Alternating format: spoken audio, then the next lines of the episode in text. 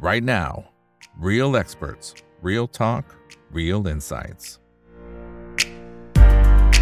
สวัสดีครับ สวัสดีเพื่อนๆนักลงทุนทุกคนนะครับ นี่คือไรนาบายอีกบรรพททุกเรื่องที่นักลงทุนต้องรู้นะครับ และสำหรับค่ำคืนนี้สิ่งที่เราต้องรู้คือโอกาส และความเสี่ยงของการลงทุนในตลาดหุ้นต่างประเทศนะครับ โดยเฉพาะในปีหน้า นะเพราะปีนี้เองก็หลายคนก็เจอศึกหนักพอสมควรนะครับสะบักสะบอมกันไปนะครับแต่ว่าแน่นอนนะครับทุกๆ ครั้งที่ไม่มีการปรับฐานลงมาเนี่ยเราก็จะต้องคอยมองหาโอกาสในการเข้าไปลงทุนนะครับส่วนโอกาสจะอยู่ที่ตรงตลาดไหนสินทรัพย์ไหนนะครับเดี๋ยวรอติดตามกันนะครับวันนี้ได้รับเกียรติจากพี่เอกครับคุณชวกรโชติบันครับ Head of Investment Strategy บริษัทหลักทรัพย์จัดการกองทุน MFC จำกัดมหาชนนะครับ สวัสดีครับพี่เอกครับผม สวัสดีครับ สวัสดีคุณอีกแล้วก็ผู้ชม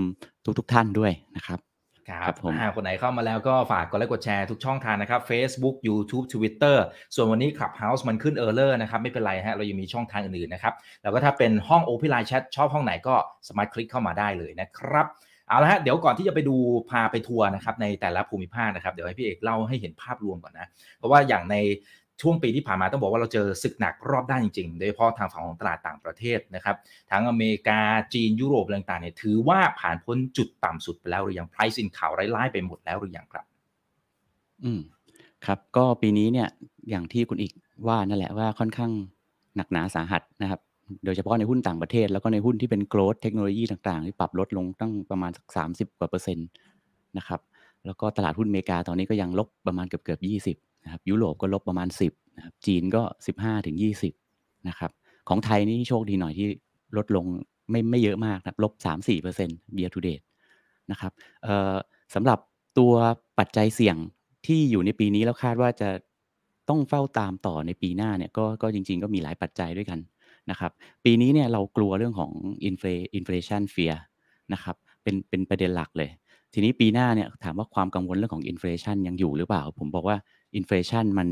คิดว่าผ่าน peak ไปแล้วแหละนะครับ อย่างที่ทุกๆคนเนี่ยทราบกันดีนะครับ ทีนี้อัตราในการที่มันลดลงเนี่ยมันมันอาจจะไม่ได้ลงเร็วอย่างที่เราเรามองไว้นะครับ ก็คิดว่าตอนนี้เนี่ยอยู่ที่ 7.1 CPI ของอเมริกาที่ประกาศออกมา เราก็คิดว่าสักเดือนเดือน 3 เดือน 4 ปีหน้าเนี่ยก็จะน่าจะเห็นเลขประมาณเลข 5 หรือหรือต่ำกว่า 5 นิดหน่อยนะครับ แต่ทีนี้จาก 9 ลงมาเหลือ 6 เหลือ5เนี่ยอาจจะไม่ได้ยากเท่าไหร่ นะครับเพราะส่วนหนึ่งเนี่ยมันมาจากพวกราคาน้ำมันที่มันตอนนี้เราเห็นละราคาน้ำมันมันลงมา แต่ว่าส่วนที่เป็น core inflation ที่มันลงค่อนข้างเหนียวนิดนึง มันอาจจะลงยากนะครับ ทีนี้มันก็จะส่งผลให้เฟดเนี่ยน่าจะมีท่าทีที่แบบไม่เขาเรียกว่า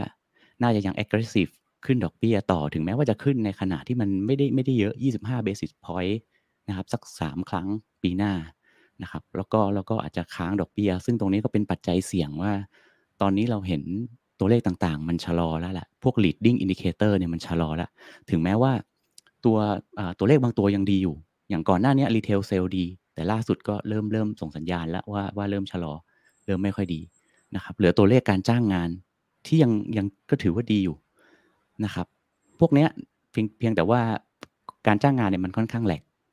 นะครับมันค่อนข้างแหลก เราก็เลยคิดว่าตอนนี้ที่เราควรจะดูเนี่ยเราควรจะดูพวก leading indicator ซึ่งมันทยอย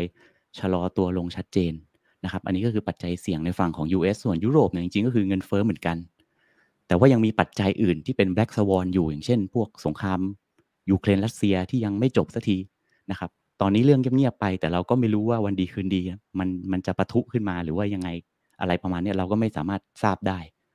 นะครับแล้วก็ยุโรปเนี่ยเราคิดว่าเรื่องของ recession ยุโรปเนี่ยไม่ไม่เซอร์ไพรส์ไม่เซอร์ไพรส์ละก็คือตลาดเนี่ยคาดไว้แล้วอยู่แล้วว่ายุโรปเนี่ย Q4 ตอนนี้กับ Q1 ในหรือในช่วงต้นปีเนี่ยก็เป็นเศรษฐกิจถดถอย แต่ว่าไม่ได้ถดถอยแบบรุนแรงนะครับก็เป็นเขาเรียกเป็น mild mild recession นะครับก็ก็ก็อันนี้ตลาดก็คงทราบกันแล้วนะครับในฝั่งของจีนเนี่ยคือประเด็นที่ต้องติดตามเนี่ยอย่างที่พวกเราน่าจะทราบกันดีคือเรื่องของการเปิดเมืองเนาะเรื่องของนโยบายโควิดนะครับที่ที่ตอนนี้ผ่อนคลายค่อนข้างชัดแล้วแหละว่าทางการจีนเนี่ยค่อยๆ ผ่อนคลายแล้วแหละนะครับทีนี้ก็ ถามว่ามันแบบมันจะเรียบง่ายสวยหรูแบบโอ้เปิดเมืองเลยแล้วแบบพุ่นขึ้นเป็นจรวดเลยหรือเปล่าผมก็ไม่ได้มองอย่างนั้น ก็มองว่าตรงนี้ก็ยังเป็นความเสี่ยงเป็นระลอกอยู่ เพราะว่าผู้ติดเชื้อเพิ่มขึ้นปุ๊บก็โอเค คนก็กังวลแล้วอาจจะมีมาตรการอะไรหรือเปล่าอะไรเงี้ยแต่ผมคิดว่ามันโนยูเทิร์นแล้วแหละมันการที่จะกลับไปแบบซีโร่โควิด แบบคลิ่งแบบ เมื่อที่ผ่านมาเนี่ยคงคงไม่เห็นละ น่าจะน่าจะเป็นการแบบเขาเรียกว่า เข้มงวดน้อยลง แต่ว่าเป็นมีการกำกับดูแลเป็นช่วงๆแค่นั้นเองนะครับอ่าก็ก็ยังเป็นความเสี่ยงมีทั้งเรื่องของการกลายพันธุ์เพราะว่าจีนก็คนเยอะใช่ไหมพอเปิดเมืองปุ๊บคนก็อะมีเรื่องของการกลายพันธุ์แต่คิดว่าก็ไม่รุนแรงอาการไม่รุนแรงหรอกแต่ว่าอาจจะแพร่เชื้อง่ายนะครับอะไรอย่างนี้แล้วก็ต่อให้เปิดเมืองจริงเนี่ยคนก็ไม่ได้ออกมากิจกรรมทางเศรษฐกิจเนี่ยไม่ได้เต็มที่อยู่แล้ว เพราะว่าก็ระแวงระวังกันอยู่นะนะใช่ไหมครับ ก็อาจจะค่อยๆฟื้น อะไรประมาณนี้ อันนี้ก็เป็นตามต้องติดตามของจีน แล้วก็อีกอย่างนึงคือ คณะกรรมการพรรคคอมมิวนิสต์ชุดใหม่ที่เขาจะเข้ามาทำหน้าที่ในเดือนมีนาเนี่ย นโยบายของเขาจะจะเป็นยังไงนะครับ จะเป็นยังไง อันนี้ก็ก็เป็นสิ่งที่ต้องต้องตามต่ออะไรประมาณนี้นะครับ ก็ก็ภาพภาพรวมโลกเนี่ยก็จะประมาณนี้ส่วนของไทยเนี่ยก็อย่างที่ทราบวันนี้ปีหน้าก็เรื่องของเลือกตั้งใช่ไหมครับ แล้วก็จริงหลาย ๆ ประเทศในเอเชียที่รออยู่ตอนนี้คือรอนักท่องเที่ยว ญี่ปุ่นก็รอนักท่องเที่ยวจากจีนฮ่องกง เราก็รอนักท่องเที่ยวเข้ามาอะไรประมาณนี้ครับ ก็เรื่องของ FDI อะไรพวกนี้ก็จะเป็นปัจจัยที่ที่ที่เรียกว่าเป็นปีหน้าว่าจะเป็นยังไง แต่ผมว่าโฟกัสหลักเลยนะคีย์หลักเลยคือเศรษฐกิจจะจะ recession ไหม อันนี้หลาย ๆ คนคง คงเป็นคำถามหลักเลยแหละนะครับเพราะถ้าไม่ recession เนี่ย เชื่อว่าถ้าไม่ recession นะครับ เชื่อว่าอเมริกายุโรปเนี่ยคง bottom ไปแล้วนะส่วนจีนเนี่ย ผมเชื่อว่า bottom ไปแล้วแหละ นะครับ bottom ไปแล้วในรอบนี้นะครับ ทีนี้แต่ว่าเราต้องบอกว่าเอ่อ assumption ของเราเป็นที่เป็น base case เนี่ยเราทำการวิเคราะห์ออกมามันแบ่งเป็นเป็น base ดีที่สุด เป็น base นะครับกลางๆ แล้วก็ worst นะครับ ต้องบอกว่า base case เราเนี่ยเราคิดว่าจะมีในอเมริกานะครับจะมี mild recession คือ recession แบบเบาๆ ในครึ่งปีหลังของปีหน้านะครับ ฉะนั้นด้วย base case ที่เราพูดกันอย่างนี้เนี่ยหมายความว่าผมคิดว่าตลาดหุ้น อเมริกา แล้วก็ develop market เลยเนี่ยนะครับยังยังไม่ bottom นะครับน่าน่าจะมีน่าจะมีจุดที่ที่ต่ำกว่านี้ได้ หลาย ๆ อย่าง เดี๋ยวผมมีวันนี้ที่เตรียมมาก็ก็มีเล่าลงรายละเอียดอีกเหมือนกันนะครับประมาณนี้ก็คืออย่างในฝั่ง developed ไม่ว่าจะเป็นยุโรปอเมริกาเนี่ยคิดว่ายังไม่ bottom บน base case เรา อะไรประมาณนี้ส่วนจีนเนี่ยคิดว่า bottom ไปแล้วนะครับ ประมาณนี้ครับ ได้ครับอ่าแล้วถ้าเป็นในมุมนักลงทุนคงอยากรู้ worst case ด้วยครับ ว่าว่ามันจะได้ได้ขนาดไหนยังไง แล้วเดี๋ยวไปดูรายละเอียดของแต่ละประเทศ ซึ่งเดี๋ยวเดี๋ยวพี่เอกจะพาทัวร์เลยฮะ พาไปดูแต่ละ indicator เลยอืมได้ครับ worst case นี่หนักขนาดไหนฮะอ่าเดี๋ยวเดี๋ยวเดี๋ยวได้เดี๋ยวเปิดให้ดูเลยครับอ่าโอเคแชร์ได้ครับ อ่านมาแล้วฮะโอเคได้ เดี๋ยวเรามาเริ่มที่ US ก่อนเพราะว่าน่าจะเป็นประเทศที่เขาเรียกว่ามีอิทธิพลที่สุดในโลก แล้วก็ ถ้าดูตามน้ำหนักการจัดพอร์ตลงทุนทั่วโลกใน US คือ 60-70%ของตลาดหุ้นทั้งโลกแล้วนะครับสิ่งที่เมื่อกี้ผมบอกในเบื้องต้นคือเราเห็นพวก leading indicator เนี่ยมันชะลอค่อนข้างชัดเจน ในรูปซ้ายนี่คือ PMI ที่ตอนนี้ก็ต่ำกว่า 50 กันเกือบหมดละ โดยเฉพาะในประเทศใหญ่ ๆ นะครับด้านขวามือเนี่ยก็เป็นตัว conference board US leading indicator ตอนนี้มันลบ 2.7 ครับ ซึ่งจริง ๆ ปกติเนี่ยถ้า เรียกว่ามี recession ได้เลยเนี่ยคือมันลบ5โดยปกตินะ ถ้าสังเกตนะครับในรูปเนี่ยเส้นประที่เป็นแนวนอนนะครับที่คุณอีกเห็นนะครับแนวนอนเนี่ยคือคือจุดที่มันอยู่ที่ลบ5นะครับส่วนแอเรียที่เป็นสีส้มๆเนี่ยครับเป็นแอเรียที่เป็นแนวตั้งเนี่ยคือช่วงที่มี recession จะเห็นนะครับว่าทุกครั้งเนี่ยที่ตัวเลขตัวไอตัว leading indicator ตัวนี้มันแตะลบ5เนี่ยมันคือเกิดขึ้นพร้อมกับช่วงที่เป็น recession เสมอนะครับ ฉะนั้นตอนนี้เนี่ยมันมันยังลบ 2.7 แต่ที่สังเกตได้อย่างหนึ่งคือมันไหลลงมาเรื่อยๆนะครับ จากประมาณบวกสิบกว่า 20เนี่ยมันไหลลงมาจนตอนเนี้ยติดลบแล้วก็เป็นลบ 2.7 ซึ่งเป็นการติดลบเป็นการลดลงลดลงมา 8 เดือนติดแล้ว ตามหลักเนี่ยการลดลง 8 เดือนติดเนี่ยมันจะสัญญาณว่าอีกประมาณสัก6-12 เดือนข้างหน้า มันจะมี recession เกิดขึ้นนะครับ อันนี้อันนี้ก็เป็น indicator ที่ที่พอจะบอกได้ตัวหนึ่งนะครับ ทีนี้ตอนนี้มันลบ 2.7 ใช่ มันยังไม่ลบ 5 แต่แต่ว่าสัญญาณมันก็เริ่มเริ่มเห็นแล้วนะครับ อีกตัวหนึ่งดิ่งลงมาแล้วนะครับอย่างตัวตัวเนี้ย ISM ตัว manufacturing นะครับ ตอนนี้ของ US อยู่ที่อยู่ที่ 49 นะครับ ก็คือต่ำกว่า 50 ก็คือก็คือหดตัวแล้วแหละ แต่ทีนี้ถามว่าอ่ามันยังก็ยังไม่ได้หดตัวถึงขนาดเป็น recession นะครับ เพราะว่าถ้าเป็น recession จริงในอดีตที่ผ่านมาเนี่ย ไอตัวเนี้ยเลขมันต้องแตะ 45 ซึ่ง 45 ในรูปเนี่ยครับมันต้องเป็นเส้นประแนวนอนสีเขียวนะครับเป็นเลเวล 45 นะครับเอ่อถ้าลงแตะ 45 เมื่อไหร่เนี่ยบอกได้เลยว่าเป็น recession ละตอนเนี้ยที่เราอยู่ว่าเป็น recession ละนะครับเอ่อความแม่นยำแค่ไหนเนี่ยความแม่นยำก็คือ ถ้านับจากตั้งแต่ปีสักหลังสงครามโลกครั้งที่สองเป็นต้นมาสักหนึ่งเก้าสี่ห้าหนึ่งเก้าห้าศูนย์มาจนถึงปัจจุบันสองพันยิบสองเนี่ยก็เจ็ดสิบกว่าปีแล้วนะครับมีการแตะตัว PMI เนี่ยแตะ ตัวเลข 45เนี่ยเวลาหดตัวเนี่ยมีทั้งหมด 14 ครั้งนะครับ เกิด recession สักประมาณ 10นะครับถ้าแตะเมื่อไหร่เนี่ยเกิดจาก 14 ครั้งเนี่ยเกิด recession สักประมาณ 10 ก็คือโอกาสที่จะถูกเนี่ยก็ 70 70เปอร์เซ็นต์นะครับ ฉะนั้นตอนนี้มัน 49 มันมันมันยังไม่ได้แตะนะครับ สิ่งที่เราเห็นคือบอกได้คือ leading indicator มันแสดงเห็นว่ามันน่าจะชะลอลงเรื่อยๆแล้วถ้าปีหน้าเนี่ยในครึ่งปีแรกนะครับ มันยังค่อยๆลดไหลลงไปเรื่อยๆ นะครับไอตัว leading ไอตัว indicator เมื่อกี้นะครับในหน้าก่อนหน้านี้มันลบ 2.7 เดี๋ยวถ้ามันลบใกล้แต่ใกล้แต่5เมื่อไหร่ก็ เราก็น่าจะมองเห็นสัญญาณตรงนี้ชัดเจน แล้วซึ่งเราคิดว่า Q1 เนี่ยไม่มีปัญหานะครับ Q2 เนี่ยอาจจะเริ่มเริ่ม Q3 นี่น่าจะเริ่มชัดขึ้นอะไรประมาณนั้น อันนี้ต้องเป็นปัจจัยที่ต้องเฝ้าตามต่อนะครับ ทีนี้มันจะมีอีกอันหนึ่งนะครับ ก็คือจะเป็น indicator ที่เอาตัวสาม month T-bill นะครับ ตัวพันธบัตรอายุ 3 เดือน มาลบด้วย nominal GDP ที่เป็นค่า median ค่า median ก็คือเอาค่าเฉลี่ย 10 ปีนะครับมาหา median เอา3 3 month T-bill มาลบนะครับ เมื่อไหร่ที่เขาเรียกว่าดอกเบี้ยเนี่ยอยู่ในระดับที่สูงเกินไปนะครับดอกเบี้ยนโยบาย ซึ่งดอกเบี้ยนโยบายจริงๆก็คือสอดคล้องกับดอกเบี้ยระยะสั้นในที่นี้ก็คือดอกเบี้ย 3 เดือนนะครับเมื่อไหร่ที่ดอกเบี้ยมันสูงเกินไป รู้ได้ไงว่าสูงเกินไปเราเทียบกับ nominal GDP growth เราเอามาลบกัน นะครับพอเราเอามาลบกันเนี่ยถ้าเมื่อไหร่ที่มันอยู่สูงกว่านะครับ ถ้าเมื่อไหร่ที่มันเกินเลขศูนย์หมายความว่าสามดอกเบี้ยเนี่ยอยู่สูงกว่าการเติบโตแล้วนะครับสามมันทีบิลอยู่สูงกว่า GDP growth ทุกครั้งเลยนะครับ จะเห็นว่าเป็นโซนสีเทาเนี่ยจะมี recession ตามมาเสมอนะครับ จะเห็นว่าวงกลมสีเหลืองเนี่ยนะครับ มันพอพอมันสีแดงเนี่ยมันเลยเลขศูนย์เลขศูนย์นี่อยู่ตรงกลางพอมันเลยเลขศูนย์มานะครับหกเจ็ดครั้ง มันก็จะเกิด recession ถามว่ารอบนี้ด้านขวามือสุดนะครับอ่า ถึงหรือยังโอ้ยังนะครับก็ยังปริ่มมากแล้วนะฮะปริ่มมากแล้วมันปริ่มครับคุณอีกมันมันปริ่มก็คือ จริง ๆ ตอนเนี้ยสามมันทีบิลลบมีเดียนตัว normal nominal GDP growth มันมันมันยังไม่ยังยังไม่ถึงเลขศูนย์ขาดอีกประมาณ 50 basis point ขาดอีก 50 basis point หมายความว่าถ้าเกิดเฟดขึ้นดอกเบี้ยอีก 25 ปีสัก 2 ครั้งเนี่ยในการประชุม 2 ครั้งหน้าเนี่ย ผมคิดว่าถึงนะครับ ถ้าเกิดมันถึงอย่างเงี้ยแสดงว่าเดือนมีนา มันก็น่าจะแตะแล้วแหละ นะครับในด้านขวามือ ในด้านขวามือจะเห็นว่าตรงปลายเส้นเป็นสีน้ำเงินครับเป็นโปรเจกต์เป็นเป็น forecast คาดว่ามีนาน่าจะแตะนะครับมีนาน่าจะแตะ ทีนี้โมเดลนี้มันบอกว่าพอแตะแล้วเนี่ยประมาณสัก6ถึง12 เดือนจะมี recession ตามมานะครับจะมี recession ตามมา ฉะนั้นถ้ามันแตะเดือนมีนา แล้วเราลองบวกไป 6 เดือนเนี่ยมันก็เดือน 9 หรือบวกไป 12 เดือนมันก็เป็นมีนา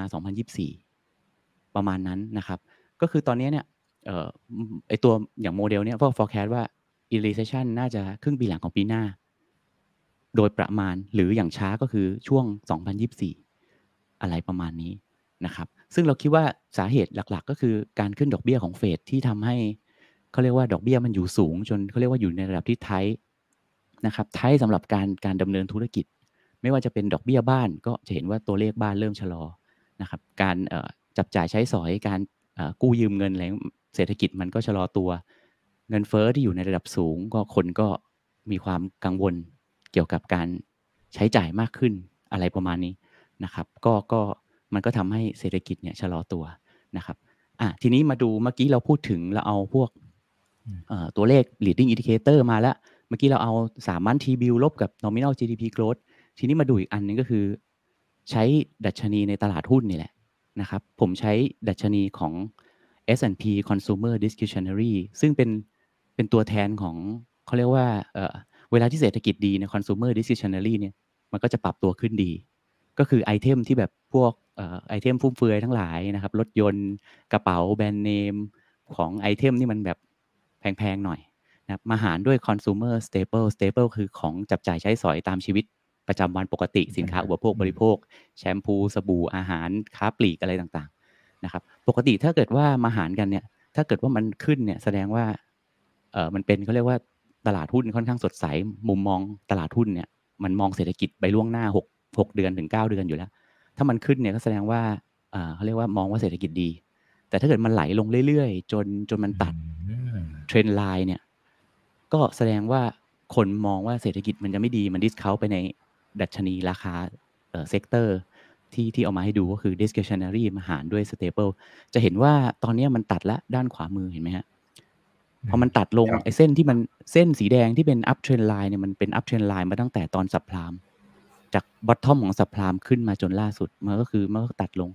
นะครับเราจะเห็นว่าหุ้นในกลุ่ม consumer discretionary ตอนนี้ก็ปรับตัวลงหลายตัวนะ Amazon Tesla อะไรพวกนี้เป็นเป็นตัวนำแล้วก็มีตัวอื่นๆนะครับอะไรประมาณนี้นะครับอันนี้ก็เป็นก็เป็น leading indicator ตัวหนึ่งที่ที่เอามาจากตลาดหุ้นอะไรเงี้ยครับ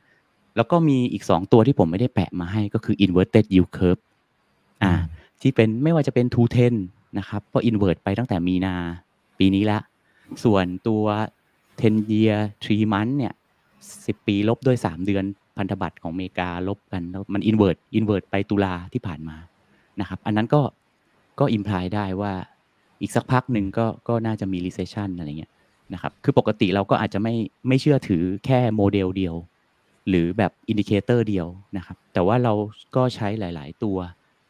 มาประกอบกันนี่แหละว่าว่าเออมันก็บ่งบอกนะว่ามันมีโอกาสที่จะเกิดอะไรประมาณนี้แต่ในความคิดของผมเนี่ยคิดว่ามันไม่ได้ไม่ได้ไม่ได้จะเป็นไม่ได้จะเป็น deep recession หรือว่าไม่ได้จะเป็นแบบ recession ที่มันรุนแรง คิดว่ารอบนี้มันเป็น mild recession มากกว่า ฉะนั้นเนี่ยเรามองว่าโอกาสที่มันปรับฐานนะมันมีอยู่แล้ว เพียงแต่ว่ามองผมมองว่าเป็นโอกาสในการลงทุนเพิ่ม มองโอกาสเป็นการลงทุนเพิ่มมากกว่า แต่เดี๋ยวเรามาดูเอ๊ะมันจะลงได้ลึกขนาดไหนแล้วเราถึงจะซื้อตรงจุดไหนเดี๋ยว จะมีอธิบายให้ฟังนะครับ ทีนี้แล้วระหว่างเนี้ยเรามองว่าปี 2023 เราควรจะลงทุนอะไรก่อน เราคิดว่าตอนนี้เราควรจะลงทุนในพวกตราสารหนี้ โดยเฉพาะอย่าง US เนี่ยก็คือ government bond กับ investment grade ที่ที่เราชอบนะ เพราะว่ามันเป็นเขาเรียกว่าเป็นเป็นไซเคิลของบอลที่มันที่มันพีคบอลยูมันน่าจะพีคแล้ว แล้วมันก็น่าจะตึงอยู่แถวนี้แหละ แล้วมันก็จะปรับตัวลงนะครับ คือถ้าอยู่ดูเราดู intermarket relationship ระหว่างสินทรัพย์เนี่ยบอลสต็อกคอมม o ดิตี้เนี่ยจะเห็นว่าไอ้รูปเนี้ยเป็นปี 2008 นะครับ ปี 2008 จะเห็นว่าบอลเนี่ยมันมันท็อปปิ้งก่อน มันทำ peak ก่อน แล้วต่อมาสต็อกก็คือท็อปปิ้งแล้วก็คอมม o ดิตี้ก็ลงนะครับ cycle มันก็เป็นอย่างนี้ครับ ในตอนที่ขาที่มัน bottom ก็เหมือนกัน bond มันจะ bottom ก่อนนะครับ bond มันจะ bottom ก่อน แล้วก็ต่อมาก็เป็นก็เป็นหุ้น แล้วก็เป็นคอมม o ดิตี้ซึ่งหุ้นกับคอมม o ดิตี้เนี่ยมันจะ bottom ในเวลาที่มันใกล้ๆกัน อาจจะไม่ได้ต่างกันมากเท่าไหร่นะครับ ทีนี้เรามาดูรอบนี้นะครับ รอบนี้เนี่ยเหมือนกันนะครับบอลเนี่ยพีคไปตั้งแต่ช่วงปี 2020 กว่าๆแล้วนะครับ คือบอลพีคหมายความว่า โดยรวมแล้วบอลยูมันเป็นเป็นขาขึ้นบอลยูเป็นขาขึ้นราคาบอลก็ปรับตัวลราดคาลงก็จะลดลงอืมใช่ราคาก็ลดลงใช่ไหมครับแล้วหุ้นมันยังขึ้นต่ออีกสักพักหนึ่ง แต่พอต้นปี 2022 ปลายปี 2021 เนี่ยที่เพิ่งผ่านไปเนี่ยหุ้นมันก็ peak นะครับเราก็เห็นหุ้นลดละ แต่ว่าเราเห็นหุ้นลดเนี่ยแต่ราคาน้ำมันยังขึ้นนะอ่าราคาน้ำมัน commo เนี่ยยังขึ้นในช่วง Q1 Q2 ยังขึ้น สักพักหนึ่งราคาน้ำมันก็เริ่มเหี่ยวแล้วไม่มาเนี่ยเอามันก็เป็นตาม cycle นี้แหละนะครับทีนี้ก็ตอนนี้เราเห็นสัญญาณว่า bond มันน่าจะ bottom แล้วแหละนะครับเดี๋ยวเดี๋ยวมาดูมาดูผมจะมีลงรายละเอียดนิดนึงว่าทำไม bond มันถึง bottom นะครับเพราะ bond bottom ปุ๊บทีนี้เรื่อง step ต่อมาเนี่ยเราก็เลยต้องมองว่าเนี่ยจังหวะเนี้ยหุ้นมันก็น่าจะเตรียมที่จะทำ bottom แต่ว่าตรงจุดไหนล่ะนะครับอืม bottom เนี่ยอย่างที่ผมบอกว่าถ้าเป็น base case เราคิดว่าเราคิดว่า bottom เนี่ยยังยังไม่ผ่านไป เพราะ base case ของเราคือ mild recession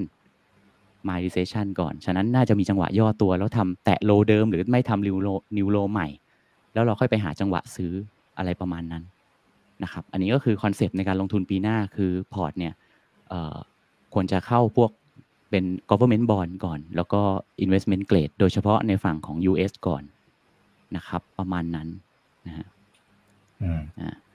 ครับผมทีนี้มาดูเมื่อกี้เราพูดถึงบอลไปนิดอืมนึงละทีนี้มาดูหุ้นบ้างนะครับว่าเราแบ่ง scenario ยังไงอะถ้าเราบอกว่าตอนนี้ bond bottom เราบอกให้ลงทุน bond ที่เป็น US บอล government bond investment grade แล้วทีนี้ในฝั่งของหุ้นเป็นยังไง ในฝั่งของหุ้นปีหน้าเรามองเป็น3 scenario ด้วยกันนะครับ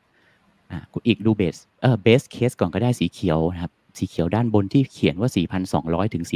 4,700 อันนี้จะเกิดขึ้นในกรณีที่เงินเฟ้อเนี่ยปรับลดลงอย่างรวดเร็วต่อเนื่องทำให้ตลาดเนี่ยมีความเรียกว่าคลายความกังวลนะครับอย่างที่คุณเอกเห็นว่าที่ประกาศเงินเฟ้อออกมาเวลาเงินเฟ้อมันต่ำกว่าคาดนะเนาะตลาดมันก็จะดีใจใช่ไหมครับมันก็จะกระโดดขึ้นอะไรอย่างเงี้ยครับอ่าถ้าเรายังเห็นตัวเลขเงินเฟ้อออกมาดีกว่าคาดอีก นะครับเรื่อยๆเนี่ยนะครับมันหมายความว่าอย่างนี้เฟดก็ไม่ต้อง aggressive มากก็ได้ปีหน้า เพราะว่าเงินเฟ้อมันลงของมันเองอย่างรวดเร็วอ่าทีนี้ก็เราจะสามารถหลีกเลี่ยง recession ได้ ปีหน้าก็จะไม่เกิด recession ถ้ากรณีนี้เกิดขึ้น best case เนี่ยเรามองว่ากรอบของดัชนีอยู่ที่ 4,200 ถึง 4,700 กรอบนะในการวิ่งขึ้นไป 4,200 ถึง 4,700แล้วถามว่ามันจบสิ้นปีที่เท่าไหร่ ผมคิดว่าจบสิ้นปีที่ประมาณ 4,500 4,600 ได้เลย คือเกือบไฮเดิมอะ นะครับในในปีหน้าเนี่ยหรือถ้าแบบโอ้ออกมาดีกว่าคาดก็ 4,700 ประมาณนั้นเราให้แม็กซิมัมที่ประมาณ 4,700 นะครับ ทีนี้ถ้าเป็นเบสเป็นกรณีเบสเคสนะครับที่ที่ผมจะเน้นวันนี้ก็คือเป็นเบสเป็นสีน้ำเงินเนี่ยผมคิดว่ากรอบของดัชนีจะวิ่งอยู่ในกรอบ 3,001 ถึง 4,200 จุดนะครับโดยทีนี้ว่าถ้ามันเป็นสีน้ำเงินจริงๆอะดัชนีตอนสิ้นปีหน้าเนี่ยผมให้เป้าไว้ที่ 4,000 สำหรับ S&P 500 นะให้เป้าไว้ที่ 4,000 แต่กรอบการวิ่งของมันเนี่ยวิ่งได้ 3,001ถึง4,200นะครับทำไมถึงจะอยู่ในกรอบนี้นะครับซีไ n โอในกรอบนี้ก็คือเกิด mild recession ขึ้นนะครับสีน้ำเงิน base case เนี่ยคือเกิด mild recession ขึ้น แล้วเกิดในครึ่งปีหลังของปี 2023นะครับเเงินเฟ้อเนี่ยพีคไปแล้วแล้วค่อยๆ ลดลง แต่เงินเฟ้อไม่ได้ลดลงแบบรวดเร็วในปีหน้านะค่อยๆ เริ่มลดช้าลงเฟดก็ ยังมีท่าทีเขาเรียกว่า hawkish อยู่นะครับแล้วก็ขึ้นดอกเบี้ย terminal rate ถึง 5 5 ถึง 5.25 นี่แหละ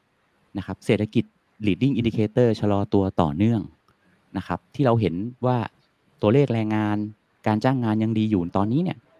ปีหน้า Q2 ขึ้นไปเนี่ยจะเริ่มเห็นว่ามันแย่ลง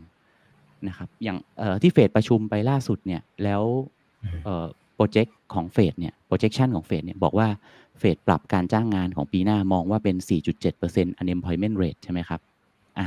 จริงๆไอ้ 4.7 unemployment rate เนี่ยนะครับ จากเดิมจากรอบนี้เรา bottom unemployment rate เรา bottom ที่ 3.5%เมื่อเดือนมีนา นะครับ โดยปกติเนี่ย เมื่อไหร่ที่ unemployment rate เนี่ย บวกขึ้นไปจากจุดต่ำสุดแค่ 0.5%มันก็เกิด recession แล้วนะครับ นะครับโดยปกติอะอันนี้อันนี้อันนี้มากกว่าอีกใช่ อันนี้อันนี้คือถ้าเราคิดดูว่า unemployment rate ต่ำสุดที่ 3.5 ขึ้นไป 4.6นี่มันบวกหนึ่งกว่านะครับถ้าเกิดขึ้นขึ้นไป 4.6 จริงอย่างที่เฟดว่าเนี่ยมันจะเกิด mild recession เพราะไอตัวเลขถ้าเกิดว่าการขึ้น 0.5 การอันที่ unemployment ขึ้นมากกว่า 0.5 ขึ้นไปไปถึงไม่เกิน 1.25 เนี่ยเขาเรียก mild recession นะครับถ้าไปดูเคสในอดีต แบบ60-70 ปีที่ผ่านมานะทั้ง 10 กว่า recession ที่ผ่านมาเนี่ยแต่ถ้าเมื่อไหร่ unemployment บวก 3 ขึ้นไป อย่างเช่น รอบนี้3.5%เมื่อเดือนมีนาที่ผ่านมา แล้วขึ้นไปถึง 6 อันเนี้ยเข้าเกณฑ์ deep recession ละเข้าเกณฑ์ severe recession ซึ่งเราคิดว่าไม่เกิด ซึ่งเราคิดว่าไม่เกิดในปีหน้า เราคิดว่าเป็น mild นะครับ ประมาณนั้น แล้วก็การที่ เฟดตึงดอกเบี้ยพูดถึงกลับมาที่ my recession เนาะเฟดตึงดอกเบี้ย แล้วการเงินตึงตัวเศรษฐกิจชะลอนะครับมันก็จะทำให้ตัวเศรษฐกิจ US เนี่ยเริ่มเริ่มติดลบได้ในในครึ่งปีหลังของปีหน้านะครับแล้วเราก็คิดว่าถ้าเป็นอย่างนั้นจริงเนี่ยเเราคิดว่าเฟดเนี่ยมีโอกาสที่จะลังเลสูงแล้วว่าว่าควรจะลดดอกเบี้ยเพื่อช่วย recession ดีไหม มันขึ้นอยู่กับเงินเฟ้อเลยตอนนั้นนะครับว่าว่าตอนนั้นเงินเฟอ้อมันมัน มันดูแข็งมากไหมถ้าแข็งมากเฟดก็ลังเล ใจหนึ่งก็อยากจะช่วย easing แต่ใจหนึ่งก็ติดเรื่องเงินเฟอ้ออันนี้เป็นการตัดสินใจที่ยาก แต่ผมบอกงี้ดีกว่าว่าในอดีตที่ผ่านมาเนี่ยเฟดจะลดดอกเบี้ยก่อนเกิด recession ทุกครั้งนะครับ แม้แม้ปาก แม้ปากเฟดจะบอกว่าเราจะเน้นควบคุมเงินเฟอ้อเป็นหลัก ผมพูดอย่างนี้นะครับ ก็คือก็คือเราก็สวมหมวกสวมหมวกประธานธนาคารกลางสหรัฐแหละ นะครับก็ก็ต้องก็ต้องควบคุมเงินเฟ้อก่อนนะครับแต่แต่ถ้าชะลอเนี่ยเดี๋ยวมาว่ากันอีกทีหนึ่งอะไรประมาณนั้น ก็ก็เดี๋ยวไปดูกันว่าว่าว่าครึ่งปีหลังปีหน้าจะเป็นไงอะไรประมาณนี้นะครับ อันนี้คือ base case ที่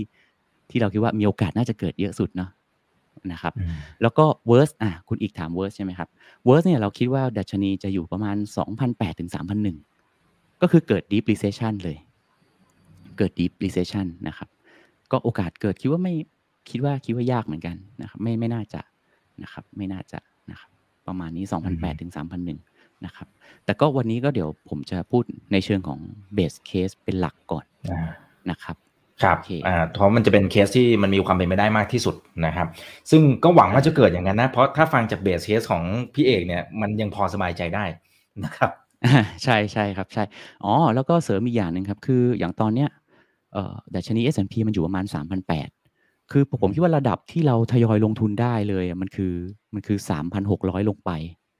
มันคือ3,500 3,600เนี่ยผมคิดว่าควรจะเริ่มทยอยลงทุนได้นะครับเพราะผมคิดว่าถ้าเกิดเป็นเบสเคสจริง ๆ คือเราไม่ต้องรอให้มันถึง3,100ก็ได้นะ เพราะว่ามันอาจจะไม่ถึงนึกออกไหมครับใช่เราก็เลยใช้ประมาณว่าเราควรจะอืมถ้ามันมีดิสเขาอะ เราก็ทยอยลงทุนนะครับ แล้วเดี๋ยวผมจะมีตารางให้ดูว่าทำไม3,600มันถึงเริ่มลงทุนได้นะครับ อืมอะครับในรูปนี้ก็จะเป็น recession ที่เกิดขึ้นในอดีตเนาะว่าเมื่อลบกี่เปอร์เซ็นต์ถึงเรียก mild recession ลบกี่เปอร์เซ็นต์ถึงเรียก moderate ลบกี่เปอร์เซ็นต์ถึงเรียก severe นะครับเอ่อก็อันนี้ผมคงจะไม่ลงรายละเอียดเนาะแต่ว่าเอาเป็นว่าถ้าเกิดลบเป็น mild recession เนี่ยเศรษฐกิจ GDP จะลบจากจุดสูงสุด ลบอยู่ประมาณ 0.5 ถึง 1.5 นะครับไม่ไม่ได้เยอะ แต่ถ้าเกิดเป็น deep เป็น severe เนี่ยส่วนใหญ่ก็จะลบเกิน 2.5%จากจุดสูงสุดของ GDP อะไรประมาณนี้นะครับอ่า โอเค ทีนี้เอ่อก็มีคนถามว่าอย่างนี้ recession ใช่ไหม ถ้าเป็น base case นะครับ แล้วเราจะซื้อตรงไหนนะครับอืมจะซื้อตรงไหนดีนะครับ คือถ้าเรารอให้ recession จบ แล้วเราไปซื้อเนี่ย เราก็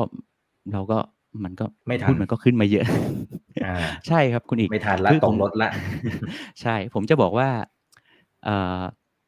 ดูอย่างในรูปเนี่ยอธิบายง่ายๆเลยก็คือว่าเส้นน้ำเงินเนี่ยเป็นตลาดหุ้นนะครับเส้นเส้นสีส้มเนี่ยเป็นเศรษฐกิจ นะครับตลาดหุ้นสีน้ำเงินเนี่ยมันจะพีคก่อนแล้วมันก็ไหลลงนะครับเศรษฐกิจยังดูดีอยู่ เส้นส้มเนี่ยมันยังดูดีอยู่นะใช่ไหมครับหุ้นลงมาสักพักหนึ่งแล้วอะเศรษฐกิจเริ่มชะลอ มันจะภาพคล้ายๆ ตอนเนี้ยแต่ยังไม่ recession นะ แต่ถ้าเกิดเศรษฐกิจถดถอยเมื่อไหร่เนี่ยอยู่ในโซนสีส้มเนี่ยครับ โซนสีส้มที่เขียนว่าช่วงเศรษฐกิจอยู่ในภาวะถดถอยนะครับ พอเศรษฐกิจเข้าภาวะถดถอย ตลาดหุ้นมันยังจะลงต่อไปอีกสักพักหนึ่งสักพักหนึ่งครับ เอ่อ เท่าที่ไปทำสถิติในอดีตมาทั้ง 10 กว่ารอบ recession เนี่ยตลาดหุ้นจะ bottom หลังจาก recession เริ่มประมาณ 2-3 เดือน ก็คือต้องรอให้ recession มันเกิดก่อน แล้วนับไปประมาณสัก 2-3 เดือนนะครับหุ้นมันถึงจะ bottom อ่าแล้วหุ้นจะ bottom ก่อนที่เศรษฐกิจจะฟื้นด้วยนะครับอย่างที่คุณอีกบอกว่าถ้าเรารอเศรษฐกิจฟื้นตัวเลขสวยงามเลยเนี่ยก็คงต้องซื้อตอนที่มันหุ้นมันบวกไปแล้วแบบสามสิบเปอร์เซ็นหรืออะไรอย่างเงี้ยขึ้นไปยี่สิบเปอร์เซ็นอย่างน้อยนะครับ ก็ก็ ก็ผมก็เลยแนะนำว่าแค่มันลงมาในระดับที่ valuation น่าสนใจเนี่ยเราก็ซื้อได้ละ ถึงแม้ว่าเราไม่ได้ซื้อที่จุดต่ำสุดอะอะไรประมาณนี้แต่มันคุ้มกับการลงทุนที่ถ้าเราลงทุนแล้วถือไว้หนึ่งปีขึ้นไปอะสองปีสามปีอย่างเงี้ยมันโอกาสที่จะได้อ่อผลตอบแทนดีมันก็สูงอะไรประมาณนี้นะครับ อันนี้เป็นรูปที่ผมเล่าให้ฟังเมื่อกี้เลยว่า ก็เราไปเอาข้อมูลสถิติในอดีตเนาะตั้งแต่ปี 1957 ถึง 2020 นะครับเอ่อนะครับในอดีตที่ผ่านมามันมัน ปกติเนี่ยตลาดหุ้นมันจะไม่บอททอมตอนที่ recession ยังไม่เกิด ไม่เคยมีนะครับไม่ใช่ว่าบอททอมแล้ว recession ยังไม่เกิด คือมันจะมีในกรณีที่ไม่เกิด recession เลยอะโอเค อันนั้นใช่ไง เพราะว่า recession ไม่เกิดมันก็บอททอมของมันเอง อ่า แต่ถ้าเกิดเรามองว่าวันนี้เราพูดถึงบน base case ไง เราพูดถึงบน base case ว่าถ้ามี recession แล้วหุ้นมันจะ bottom เมื่อไหร่ ผมก็บอกว่ามันไม่เคยมีที่หุ้นมัน bottom ก่อน ก่อน recession เริ่มอะ ต้องรอให้ recession มันเริ่มไปก่อนถึงหุ้นถึงจะ bottom ที่ ที่ผ่านมานะครับเราก็ลองเอาค่าเฉลี่ย combine recession ในอดีต 10 ครั้งเนี่ยมา combine แล้วเป็น index เลย ใน 4 เส้นเนี่ยโอเค สีแต่ละสีมันอย่างนี้ครับ เส้นสีน้ำเงินเนี่ยครับคือ S&P 500 นะครับ เส้นสีแดงนะครับคือตัว GDP นะครับเส้นสีเขียวคือการจ้างงานนะครับ เส้นสีเทาคือ e a r n i n g ของบริษัทจดทะเบียนนะครับนะครับทั้งในรูปนี้เนี่ยก็มีทั้งตลาดหุ้น GDP e a r n i n g ของบริษัท แล้วก็การจ้างงานนะครับ ทีนี้วงกลมที่ผมวงวงแรกเนี่ยคือจุดที่ bottom ก่อน อะไรที่ bottom ก่อนในสีในสีสีเนี่ยสรุปก็คือสีน้ำเงินใช่ไหมครับที่ผมเป็นลูกศรว่า stock market bottom เนี่ยครับมัน bottom ก่อนนะครับแล้วสักพักหนึ่งใหญ่ๆนะครับหลายเดือนต่อมา GDP ถึงค่อย bottom วงกลมที่สองนะครับแล้วการจ้างงานถึงค่อย bottom แล้วก็ earning per share ถึงค่อยของตลาดของถึงค่อย bottom นะครับจริง ๆ คือเรื่องของเรื่องเนี่ยจะ GDP จะ bottom ก่อนหรือ earning จะ bottom ก่อนเนี่ยไม่เป็นไร แต่ขอให้รู้ว่าตลาดหุ้น bottom ก่อนเสมอ แค่นั้นพอนะครับ ประมาณเท่าไหร่จริงครับตลาดทีนี้อันประนี้อัมานณที่สำกี่เดืคัอญนนะครับเออเหมือนกับใช่ถ้าใช่สมมติเราเราเราไม่ได้เห็นภาพนี้ก่อน หรือว่าไม่ได้ฟังที่พี่เอกอธิบายก่อนนะ จริงๆเราอาจจะพลาดโอกาสนะฮะเราไปไล่ซื้อตอนหลังนี่ติดดอยอีกนะฮะอืมใช่ใช่ครับเอ่อทีนี้ตอนตัวเลขในแกน x เนี่ยเป็นเลขที่เห็นเนี่ยเป็นเดือนนะครับ กี่เดือนหลังจาก จะเห็นว่ามันจะมีเส้นแนวตั้งสีสีเหลืองๆเนี่ยที่เขียนว่า recession start นะครับ แล้วพอหุ้น bottom นับไปประมาณ3เดือน3เดือน4เดือนนะครับ คือจุดที่โดยเฉลี่ยตลาดหุ้นมันจะ bottom ประมาณนั้นนะครับถามถามว่าตัวเลขนี้มันแบบเป็น holy holy grail หรือเปล่า โอ้โห ฟันธงได้เลยหรือเปล่า ไม่ ไม่ได้นะครับ เพราะว่ามันเป็นตัวเลขเฉลี่ย มันอาจจะมีเลื่อนไปได้ 6 เดือนก็ได้นะครับ8เดือนก็ได้ แต่ทีนี้ผมให้ไกด์ไลน์ว่าเฉยๆนะครับ ดีดีกว่าไม่มีเลขในใจนะครับ อันนี้ให้เป็นแบบเป็นไอเดีย เป็นแนวคิดไว้อะไรประมาณนี้นะครับ อะทีนี้เอ่อ recession จะเริ่มเมื่อไหร่ เอ๊ะแน่นอนคนดูกราฟเนี่ย คือผมต้องบอกตามตรงก่อนว่า recession NBER ประกาศเนี่ยเขาไม่ประกาศวันที่ recession เกิดนะเขามาประกาศย้อนหลังคุณอีกอืมันหมายความว่าบางทีมันผ่านไปแล้วเป็นเกือบปีเป็นปีอะถือเขาถึงมาประกาศย้อนหลังว่าเออไอพีเรียดที่เราเพิ่งผ่านกันไปอะที่ที่เห็น GDP ลบอะมันเป็น recession นะ อ้าวแล้วถามว่าอ้าวรู้ตอนนี้ทำอะไรได้อะหุ้นมันขึ้นมาแล้ว ถูกไหมครับครับอ่า ในโลกแห่งความเป็นจริงมันเป็นอย่างนี้ครับเขามาประกาศย้อนหลัง ทีนี้จะดูได้ยังไงอ่าเมื่อกี้ผมมีเล่าตอนต้นใช่ไหมครับว่า ให้ดู leading indicator ถ้าเมื่อไหร่ PMI แตะ 45 นะครับ ถ้าเมื่อไหร่ตัว conference board leading indicator ของอเมริกามันแตะลบ 5 ก็ให้เดาไว้เลยว่านั่นแหละ potential แล้วแหละ start อืม recession start แล้ว มาแล้วอ่ recession ใช่มาแล้วก็ดูดูไว้เลย ซึ่งตอนนี้ PMI เมื่อกี้ที่ให้ดูตอนต้นมัน 49 leading ไอตัว indicator conference board มันลบ 2.7 มันยังไม่ถึงลบ 5 ถ้าถึงเมื่อไหร่ก็ก็ก็ให้เดาไว้เลยถึงนี่มัน recession แล้วนี่หว่า อะไรประมาณเนี้ยให้ให้เราเดาไว้เลย อะไรประมาณนั้นก็ให้เป็น guideline ไว้ประกอบกันนะครับ ทีนี้เออแล้วอีกอย่างหนึ่งถ้าเกิดว่า imply จากหลาย ๆ โมเดลอะแล้วเดาได้ไงว่า recession มันจะเริ่มเมื่อไหร่นะ ผมก็ลองเอา หลาย ๆ ตัวนะมา combine กันนะครับจะเอามาวาดเป็นไทม์ไลน์เลยเส้นสีแดงเนี่ยคือไทม์ไลน์2023 24 25 นะครับ ถ้าเราใช้ LEI recession forecast เนี่ยนะครับ recession forecast นี่ใช้อะไรคือวิธีการของโมเดลเนี่ยลองเปิดเข้าไปดูในเว็บไซต์เขาเลยก็ได้ คือเขาจะใช้พวกเอ่อถ้าเป็นภาษาแบบศัพท์ เฉพาะหน่อยเขาเรียก LEI diffusion index กับตัว LEI index ที่เป็น6 month change ก็คืออัตราการเปลี่ยนแปลงในรอบ 6 เดือนที่ผ่านมา เอาเป็นว่าตอนนี้มันถึงเกณฑ์ที่เขาบอกแล้วแหละว่ามันจะมี recession แล้วเขาบอกว่ามันจะ lead recession ประมาณ 7 เดือน โมเดลเขาอะทีนี้ 7 เดือนมันมันมัน lead มันมันถึงแล้วแหละ indicator มันถึงไปเมื่อพฤศจิกา พฤศจิกาถ้าเราบวกไว้7เดือน นับจากวันพฤศจิกาเนี่ยก็มันก็คือเมย์2023 นะครับ ถูกไหมฮะ อ่า มันก็คือสีส้มในในรูปนะครับ แต่ทีนี้ถ้าเกิดเราใช้ เอ่อเราใช้ตัว 210 spread ปกติถ้าเกิด invert yield curve 210 เนี่ย มัน invert ปุ๊บเนี่ย ประมาณสักเอ่อ19 เดือนให้หลัง โดยเฉลี่ยนะผมต้องบอกว่าตัวเลขเป็นโดยเฉลี่ยอืม19 เดือนให้หลังมันจะมี recession นะครับ ทีนี้ 210 เรา invert ไปเมื่อมีนา 2022 ถ้าเราบวกไป 19 เดือนมันก็จะไปตกตุลาปีหน้า 2023 นะครับ แต่ทีนี้อ่าจะเห็นว่าตุลา2023 ที่เป็นสีดำนะครับ ทีนี้มาอีกอีกอันหนึ่งคือถ้าเราใช้ 10 year 3 month สีม่วงเนี่ยครับสีม่วงเนี่ยเขาบอกว่าถ้าเกิดว่าทีแต่10 year 3 month มัน invert เมื่อไหร่มันจะใช้เวลาประมาณสัก 16 เดือนนะครับถ้านับจาก 16 เดือนมัน invert ไปตอนตุลาตุลาเนี่ยที่เพิ่งผ่านมา 2 เดือนเนี่ยครับตุลา 2022เนี่ยเพราะมัน invert นับไป 10 16 เดือนนะครับก็คือเฟบตกไปตกเฟบ2024นะครับหรือจะอันนี้ 3 โมเดล แต่ถ้าเกิดว่าเราใช้อันอื่นเข้ามาอีกอย่างเช่น ที่ผมบอกว่าเอา 3เดือนตัวยิว3เดือนนะครับเดี๋ยวผมย้อนให้ดูนิดนึงอ่ามาลบตัวอ่าใช่โอ้คุณอีกจำได้ เอาเอามาลบนะครับ median เอามาลบกับ median GDP มันจะ lead ประมาณ6ถึง12นะครับ ถ้ามัน lead ประมาณ6ถึง12เนี่ยเอ่อก็ถ้าเกิดว่ามีนาปีหน้าใช่ไหมครับ มีนาปีหน้าเนี่ยมันมันถึงมันชนอย่างที่เราคุย ก็นับไป6ถึง12เดือน ถ้ามีนานับไป6เดือนก็คือ มีนานับไป6เดือนเนี่ยก็คือเดือน9เดี๋ยวนะครับอ่ารูปนี้มีนานับไป 6 เดือนก็คือเดือน 9 ถ้านับไป 12 เดือนก็คือ มีนา 2024 ถูกไหมครับอืมก็อ่าจริง ๆ ก็ไม่ได้ห่างกันมากนะครับสามสี่โมเดลใช่เนี่ยใช่ใช่ครับ ไม่ไม่ได้ห่างกันมากเลยอะโอเค ทีนี้กลับมาที่สไลด์เดิม เวลามันก็คือจะเราก็เลยคิดว่าเบสเคสเราเนี่ยเลยอยู่ที่ครึ่งปีหลังของ 2023 แค่นั้นเอง แต่ว่าถามว่าเราฟันธงเป๊ะเลยไหม เราบอกว่าเราไม่ไม่ได้ฟันธงขนาดนั้น เราให้เป็น guideline เราให้เป็น guideline เพราะว่าการมี plan ไว้ล่วงหน้าดีกว่าไม่มีนะครับถึงเวลาจะได้ไม่ตกใจ ถึงเวลาจะได้รู้อ๋อนี่แหละที่ที่ที่เคยฟังมามันประมาณนี้แหละ มันก็ถูกแล้วตามสเต็ปตามคอนเซปต์ของมันมันก็เป็นอย่างเงี้ยนะครับคือถ้าอย่างช้าก็ 2024 ตอนต้นปี ถ้าอย่างเร็วก็ครึ่งคือกลางปีหน้าก็เริ่มเห็นอะไรประมาณนี้นะครับ นี่คือ base case ของเรา ทีนี้ถามว่าโอ้ยเราต้องรอให้มัน bottomต้องรอให้ recession start อะไรอย่างนี้เปล่า ผมบอกว่าดูง่ายๆครับ ตอนนี้เราดูว่า S&P เนี่ยมัน peak ที่4,700ใช่ไหมครับ ตอนต้นปีตอนปลายปี 2021 กับตอนมกราที่เพิ่งผ่านมา มัน peak ที่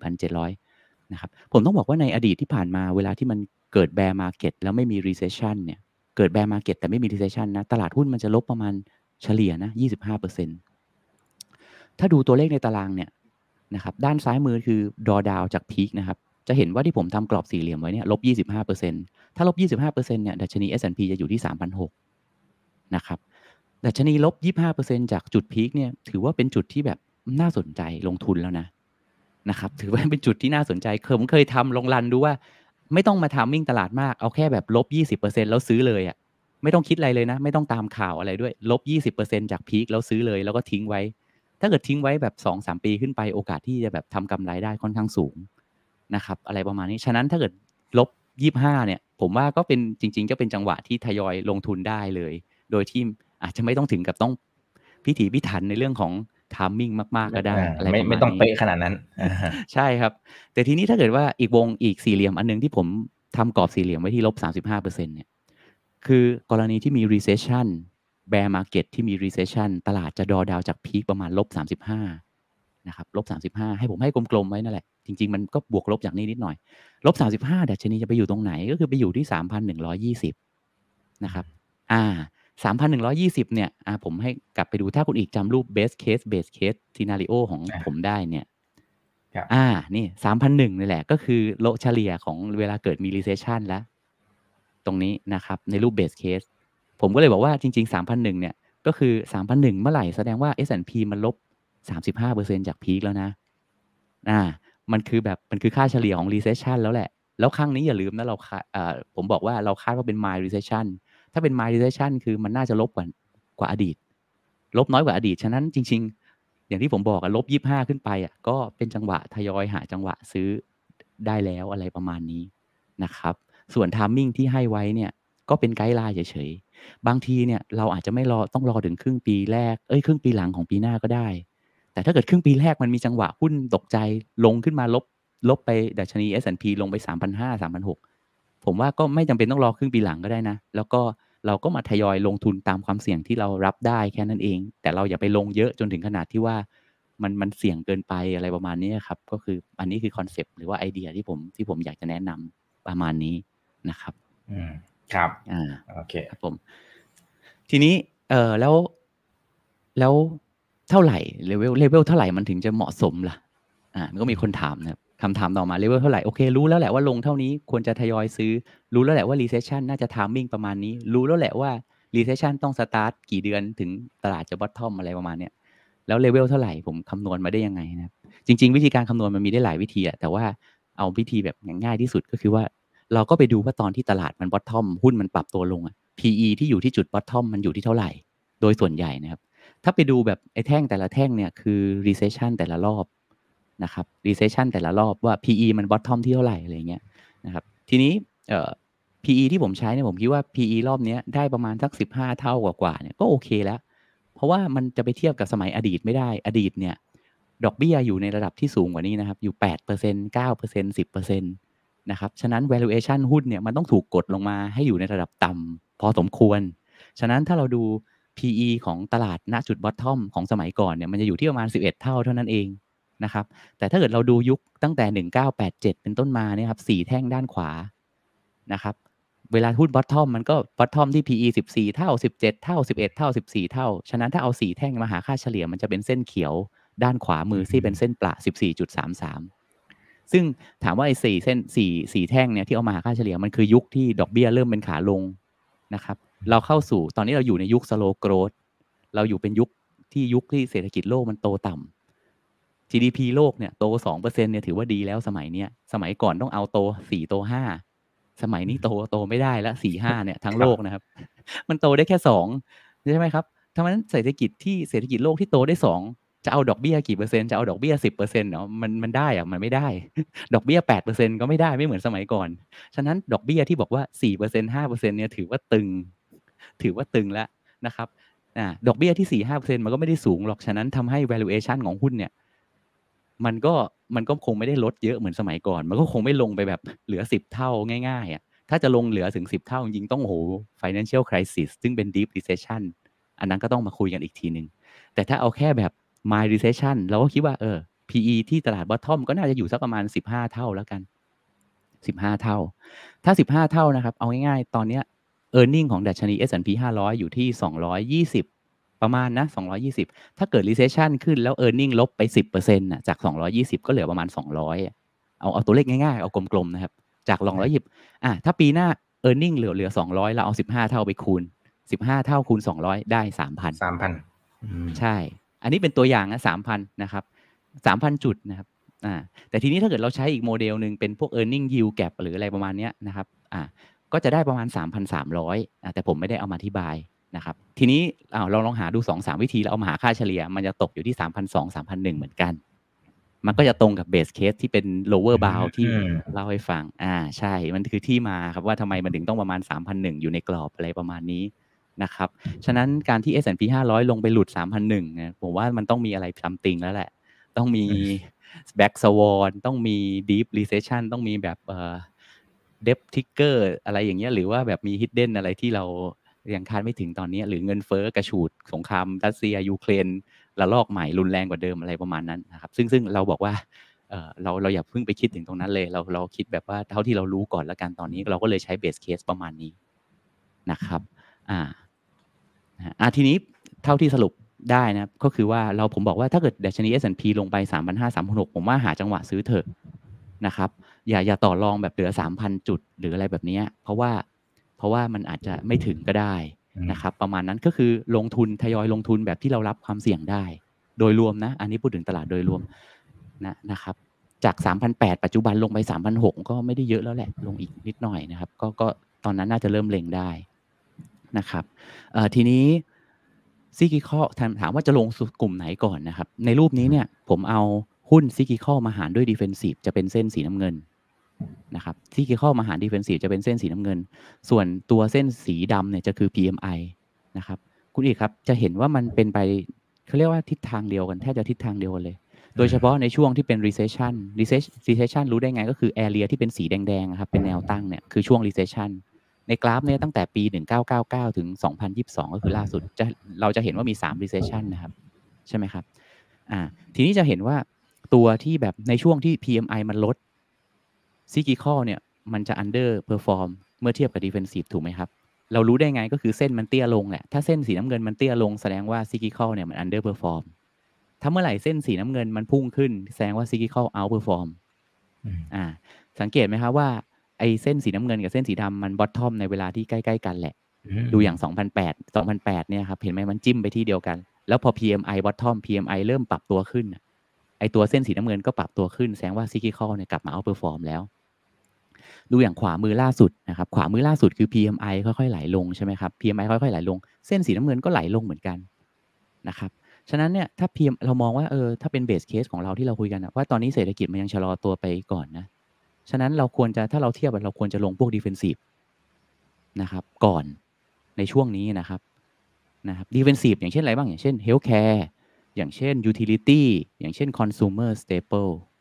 อะไรพวกนี้นะครับควรจะเพราะว่าถ้าเราเทียบเราการลงทุนในช่วงเนี้ยเราจะพบว่าในช่วงที่เศรษฐกิจชะลอ PMI มันลดเนี่ย cyclical มันจะ underperform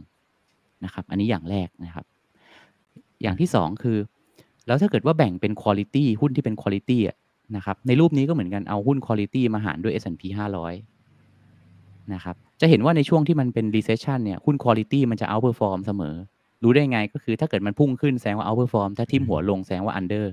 เราจะเห็นว่าใน area ที่เป็นสีส้มในช่วง recession น่ะเส้นสีน้ำเงินมันจะค่อยๆ ปรับตัวขึ้นใช่ไหมครับอืมครับอ่าทุกครั้งอ่าแสดงว่าถ้าเราเลือกได้เราควรจะเลือกที่เป็นคุณ i t y ก่อนในช่วงนี้นะครับอ่า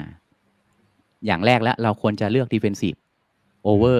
ดู defensive มาก่อนแล้ว cyclical ไว้ที่หลัง ในช่วงนี้นะ ในช่วงสั้น ๆ เนี่ย แล้วก็ควรจะเลือก quality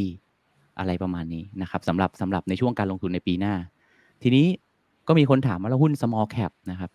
หุ้น small cap เนี่ยเป็นหุ้นกลุ่มหนึ่งที่น่าสนใจผมว่าเพราะว่าต้องบอกตามตรงว่า valuation โดยรวมมันไม่ได้แพงมากเท่าไหร่ แต่ทีนี้ถามว่าถึง timing ที่เข้ามาลงทุนได้หรือยังคำตอบพี่ว่าผมคิดว่ายัง เพราะว่า nature ของหุ้น small cap อะครับ small cap เนี่ยมันจะ underperform ก่อน recession แล้วพอ recession พอตลาด bottom recession จบเนี่ยหุ้น small cap มันจะ outperform สังเกตง่ายๆนะครับ ตัว area สีสีเขียวเนี่ยคือ recession period ที่เป็นแนวตั้งเนี่ยคือ recession period จะเห็นที่ผมทำลูกศรสีแดงชี้ลงในทุกๆ ครั้งเนี่ยถ้าลูกศรมันทิ่มหัวลงเนี่ยคือเส้นสีน้ำเงินเนี่ยมันคือเอาหุ้น small cap หารด้วย big cap ถ้ามันทิ่มหัวลงคือ small cap เนี่ย underperform ถ้ามันพุ่งขึ้นข้างบนแสดงว่า small cap มัน outperform นะครับ จะเห็นว่าพอ recession bottom ปุ๊บเนี่ย กลายเป็น small cap มันรีบาวขึ้นมาอย่างแรงเลย ในทุกรอบเลยนะครับนะครับ อย่างในรอบล่าสุดนี่ง่าย ๆ คือสังเกตไหมครับว่าดังขวามือเนี่ย ตอนที่ก่อนที่จะเป็นโควิดนะครับ หุ้นตัว small cap เนี่ยมันก็มันก็หัวทิ่มลงเหมือนกัน แต่พอหลังโควิด bottom ปุ๊บช่วงนั้นเนี่ยหุ้น small cap เนี่ยโอ้โหวิ่งกันแบบปี 2020 ครึ่งปีหลังเนี่ย นะครับหุ้น small cap เนี่ยพุ่งกันแบบแต่ละตัวผมคงไม่ต้องบอกชื่อกลุ่มใช่ไหมครับ แต่ว่าแต่ทีนี้เนื่องจากว่าตอนนี้เรากำลังจะเจออีกรอบหนึ่งกลายเป็น small cap เนี่ยมันก็เอา underperform อยู่นะครับ โดยเฉพาะ small cap ที่เป็น growth เนี่ยมันก็ underperform นะครับ ซึ่งเราคิดว่าทีนี้ timing เนี่ยผมคิดว่าช่วงนี้ยังไม่ควรลงหุ้น small cap เพราะว่าหุ้น small cap ควรจะลงทุนเมื่อผ่าน recession ไปแล้ว อ่า นะครับ ฉะนั้นไม่นั้นความถ้าคุณไปลงตอนนี้ความผันผวนมันจะสูงมาก แล้วแล้วเราอาจจะรับไม่ได้อะไรประมาณนี้นะครับ ทีนี้อะที่พูดมาทั้งหมดเนี่ยโอเค เราจะเลือกหุ้นกลุ่มไหนยังไงนะครับ ในตารางเนี่ยครับเป็นผลตอบแทนของหุ้นแต่ละกลุ่มนะครับ หลังจากที่ตลาด bottom ไปแล้ว ตั้งแต่ปี 1980 เราลองไปเก็บรวบรวมสถิติมานะครับ ที่เขียนว่า 1M ตรงหัวตาราง 1M คือ 1 เดือนหลังตลาด bottom หุ้นแต่ละกลุ่ม perform ยังไง 3M คือ 3 เดือนหลังตลาด bottom หุ้นแต่ละกลุ่ม perform ยังไง เราทำมา 1 เดือน 3 เดือน 6 เดือน 1 ปีในตารางนะครับ ดูที่ช่อง 1M ก่อนนะครับ ช่อง 1M เนี่ยเราจะเห็นว่า 1 เดือนหลังตลาด bottom แล้วนะครับ หุ้นที่ perform ดีที่สุดเนี่ยที่เขียนเครื่องหมายถูกไว้เนี่ยคือกลุ่มคือ NASDAQ ร้อยกับ c i c l นะครับ คือจะบวกขึ้นแรงเลยนะครับ หุ้นกลุ่ม value ก็บวก 13%หุ้นกลุ่มที่เป็น defensive บวก 14 10 กว่า สรุปแล้วคือในช่วงหนึ่งเดือนแรกหลังตลาด bottom เนี่ยหุ้นกลุ่มพวก Big Cap Growth อย่างเช่น NASDAQ ร้อยเนี่ยก็จะบวกดี แล้วก็หุ้นกลุ่ม cyclical จะบวกดีcyclical เนี่ยคือในที่นี้เนี่ยคือทุก sector ที่ไม่รวม Utility Staple Healthcare นะครับก็จะบวกค่อนข้างแรงนะครับทีนี้พอ 3 เดือนผ่านไปหุ้นกลุ่มไหนบวกแรงสุด เครื่องหมายถูกก็ยังอยู่หลัง NASDAQ ร้อยกับ cyclical อยู่นะครับอ่ายังเป็นกลุ่มที่บวกแรง cyclical บวกแรง NASDAQ บวกแรงนะครับถ้าเราถ้าจำได้เมื่อกี้ที่ผมบอกว่า ถ้าเป็นก่อน recession เนี่ยเราควรจะลง defensive นะครับ แต่ถ้าเกิดว่า อ่า พอตลาด bottom ไปแล้วเนี่ย เราก็ต้อง switch มา cyclical แล้ว อะไรประมาณนี้นะครับ ทีนี้หกเดือนผ่านไปเนี่ย เราจะเห็นว่าเครื่องหมายถูกมันเยอะขึ้น มันไม่ใช่แค่ NASDAQ ร้อยกับ cyclical แล้ว มันไปมันไปเครื่องหมายถูกมันไปอยู่หลัง small cap ด้วย เห็นไหมฮะ อ่าครับ อ่า ครับ คือทีนี้ผมสิ่งที่ผมจะบอกคือในช่วงที่ตลาดมัน bottom แรกๆครับ ในช่วง 1-3 เดือนแรกเนี่ยหุ้นตัวใหญ่หุ้นวัตจักรอะไรพวกนี้มันยังบวกดีแต่หุ้น small cap มันยังไม่มา เพราะว่าตลาดมันยังไม่ risk on เต็มที่ คนยังไม่แบบยังไม่เขาเรียกว่ายังไม่ได้ risk on ยังไม่ได้แบบโลภแบบเต็มที่มากเท่าไหร่ แต่ถ้าเกิดว่า 6 เดือนเดือนที่เดือนที่3ถึง6เนี่ย small cap นี่จะเริ่มวิ่งแบบชัดเจนอะไรประมาณนั้นนะครับฉะนั้นถามว่า small cap ลงได้ไหมผมบอกว่าลงได้ แต่ว่าเราควรจะไปเก็บพวก quality พวก ที่มันเป็น growth ตัวใหญ่ที่มันดีที่มันโอเคก่อนก่อนที่จะไปเก็บ small cap เพราะว่าสมมติเราเก็บ small cap ตั้งแต่แรกแล้วปรากฏว่าตลาดมันยังลงต่ออย่างเงี้ยอ่ามันก็จะเจ็บเยอะนะครับ ฉะนั้นก็มองว่าจริง ๆ แล้วควรจะผ่านไปสัก 1-3 เดือน เราถึงจะเริ่มเล็ง small cap นะครับอะไรประมาณนั้น อันนี้คือคอนเซปต์นะครับนะอันนี้ก็คือคอนเซปต์โอเคเดี๋ยวผมสรุปให้ฟังก็คือว่าเราควรจะเริ่มจาก defensive ก่อนนะครับ แล้วก็ defensive แล้วก็ quality ในช่วงครึ่งปีแรกของปีหน้า แล้วพอครึ่งปีหลังนะครับ ถ้ามันมีสัญญาณอย่างที่ผมบอกว่า PMI ถึง 45อ่า leading indicator ลบ5เนี่ยเราก็อ่านี่ recession แล้วแล้วก็รอไปสักสองสามเดือนนะครับ แล้วมาดูกันนะครับ ซึ่งผมว่าเดี๋ยวผมก็ต้องมาคุยกับคุณอีกอีกรอบหนึ่งนะครับ ก็อัปเดตกันอ่า ใช่มาอัปเดตกัน แล้วก็ก็เข้าไปทั่ว quality growth อ่า big cap growth นะครับ อะไรพวกนี้หุ้น cyclical อ่าก่อน แล้วหลังจากนั้นผ่านไปสักสามเดือนครับหลังจาก bottom เราก็ซื้อพวก small cap ได้เนี่ยไทม์ไลน์มันจะประมาณนี้นะครับแล้วก็ระหว่างปีเนี่ยถ้าจังหวะไหนที่ S&P ลงมา 3,600 ลงไป ผมว่าทยอยได้ทยอยซื้อก็ทยอยซื้อจาก Quality Defensive ก่อน 2 กลุ่มนี้ก่อนอะไรประมาณนี้ครับอ่าอันนี้คือคือมุมมองนะครับทีนี้เราวิธีหมุนกลุ่มใช่ครับใช่ครับ ทีนี้พูดถึง bond yield บ้างผมบอกว่าจริง ๆ ช่วงนี้ควรจะเป็นช่วงที่ลงทุนใน bond yield ในในตราสารรัฐบาลตราสารหนี้ค่อนข้างเยอะหน่อย เพราะว่า bond นี่น่าจะ bottom ไปแล้ว รู้ได้ยังไงนะครับ คือโดยปกติในเนเจอร์ของบอลเนี่ยจากที่ไปดูสถิติ ตารางด้านซ้ายเนี่ยอาจจะตัวเล็กนะครับ ไม่ไม่ต้องดูก็ได้ แต่ผมจะพูดให้ฟังว่าbond yield สิบปีเนี่ยมันจะ peak ก่อน Fed funds rate peak นะครับโดยส่วนใหญ่นะผมบอกว่าโดยส่วนใหญ่มันจะเป็นอย่างนี้นะครับ มันจะ peak ก่อนประมาณ 2-5 เดือน หมายถึงว่าถ้าเรามองว่ารอบนี้ terminal Fed funds rate จะไป peak เดือนไหน เอาง่าย ๆ เลยตลาดบอกว่าน่าจะ peak เดือนพฤษภานะ ถ้าเราบอกว่า Terminal Fed f u n Rate พีคเดือนพฤษภาใช่ไหมฉะนั้น 2-5 เดือนก่อนพฤษภาก็คือตั้งแต่เดือน นี่แหละธันวามกรานี่แหละ ไปจนถึงช่วงมีนาเมษานี่แหละ คือช่วง peak ของ bond yield แล้วนะครับแต่บางคนบอกอุ้ยคงไม่ถึงกับเดือนพฤษภาหรอก น่าจะแบบมีนามั้ง bond terminal Fed funds rate อาจจะ peak ก็ได้นะ อ่าอาจจะอาจจะแบบไม่ถึง 5%หรืออะไรถ้าบอกถ้าคุณคิดอย่างนั้นนะแสดงว่า bond yield มัน peak ไปแล้วที่เดือนพฤศจิกาที่ผ่านมาที่มัน bond yield 10ปีมันขึ้นไป 4.1 4.2นั่นแหละนั่นแหละคือ peak แล้วนะครับทีนี้โอเคในเรื่องของ timing ในเรื่องของเปอร์เซ็นต์น่ะปกติเนี่ย bond yield สิบปีเนี่ยนะครับดูที่ขวาล่างที่เป็นกล่องเนี่ยครับที่ทำสรุปไว้ว่าเอ่อที่ที่ทำสรุปไว้ว่า ตัว bond yield สิบปีเนี่ยปกติแล้วอัตราอัตรา bond yield สิบปีเนี่ยจะอยู่ที่แปดเจ็ดสิบถึงแปดสิบเปอร์เซ็นของ terminal Fed funds rate อย่างเช่น ถ้า Fed funds rate terminal เราคาดว่าจะอยู่ที่ห้าเปอร์เซ็นเราคูณแปดสิบเข้าไป อยู่ที่ห้าเปอร์เซ็นเราคูณแปดสิบมันก็จะสี่ใช่ที่เราเห็น4.1อะก็แสดงว่ามันก็น่าจะ peak แล้วนะอะไรอย่างเงี้ยหรือถ้าใครมองว่าถ้าใครมองว่านะ บอกว่าอุ้ย terminal Fed funds rate รอบนี้น่าจะ6คุณก็เอาสูตร80%เข้าไปคูณ6 มันก็จบที่ 4.8 ใช่ ฉะนั้น bond yield สิบปีจะ peak ที่ 4 หรือ 4.8 ผมว่าก็ประมาณนั้นแหละก็คือเลข 4 ข้างหน้านะครับ ฉะนั้นเอ่อสี่กว่าๆนี่แหละเป็นเป็นน่าจะเป็นจุด peak ของของรอบนี้นะครับ ทีนี้พอพอโอเคมันเศรษฐกิจมันก็เป็น cycle ของมันนะเนาะพอ peak สี่กว่าปุ๊บสักถึงจังหวะหนึ่งมันก็ต้องปรับตัวลดลง ก็เป็นจังหวะในการลงทุน bond yield อะไรประมาณนี้นะครับอ่าอันนี้เป็นพวกอ่า credit spread investment grade นะครับ ก็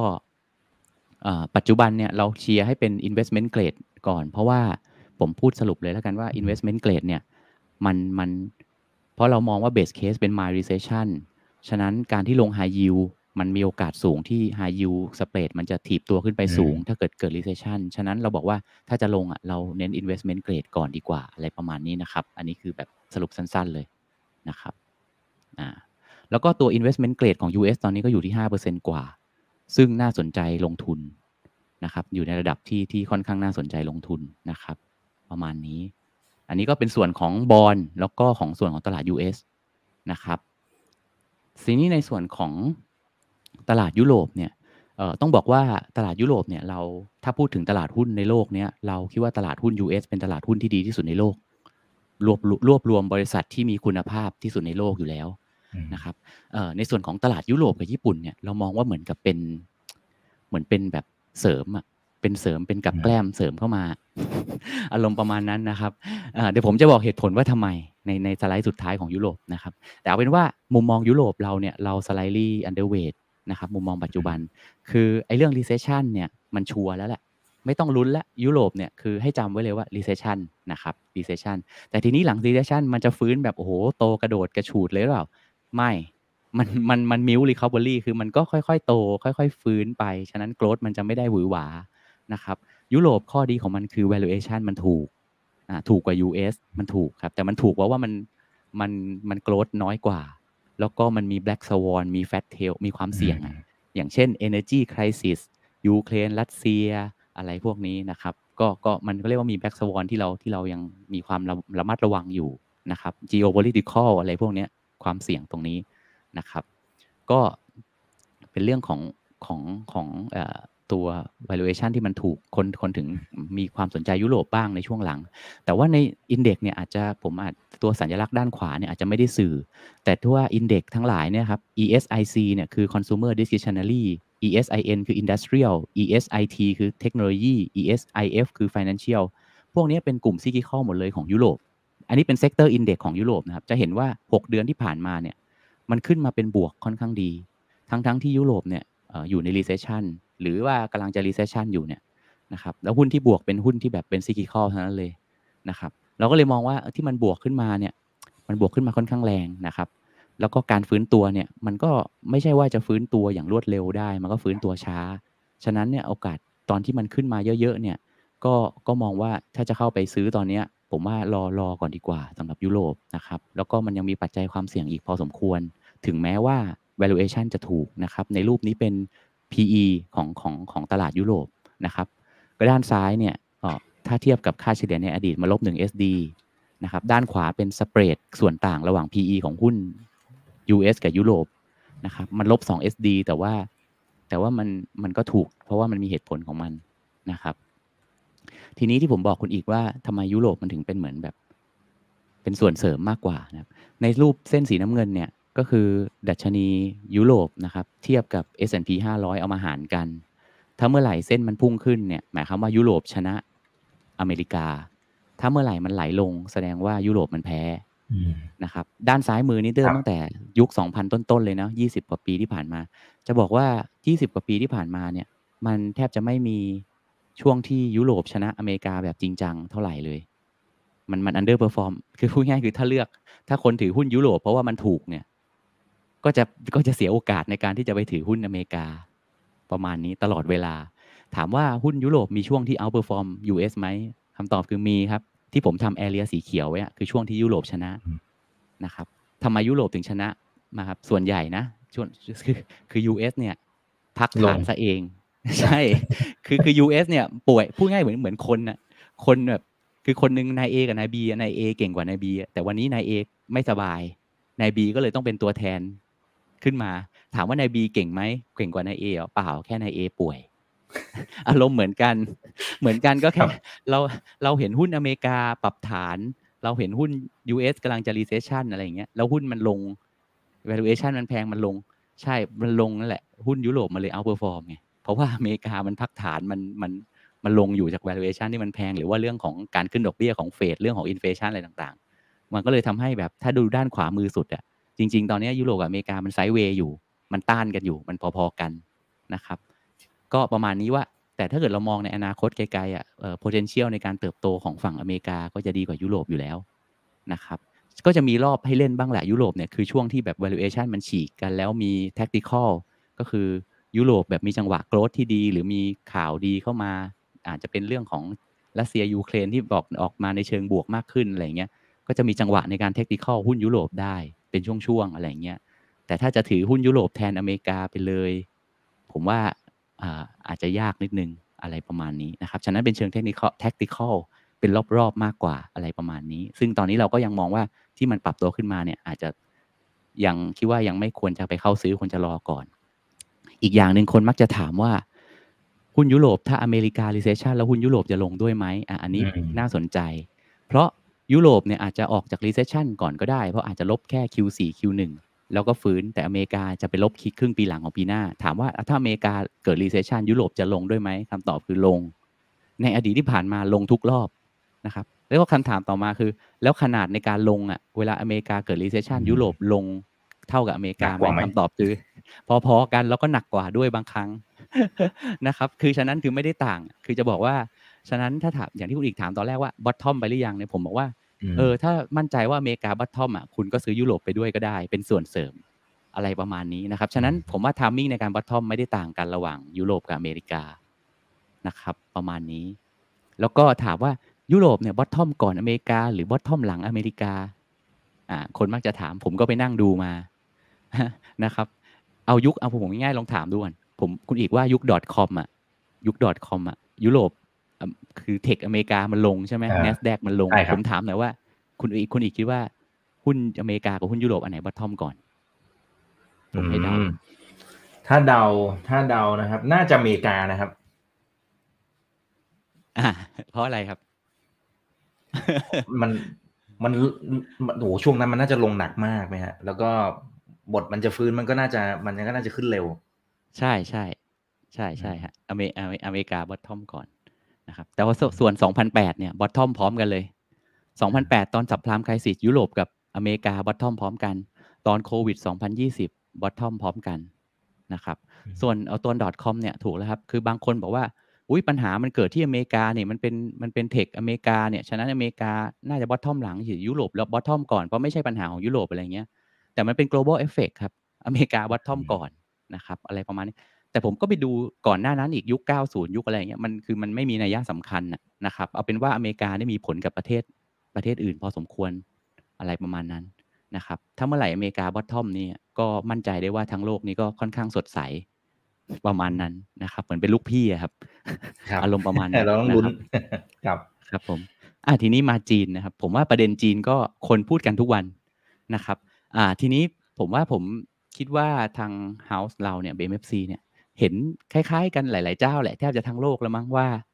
ตอนนี้ก็คือมองบวกกับจีนมากขึ้นเยอะเลย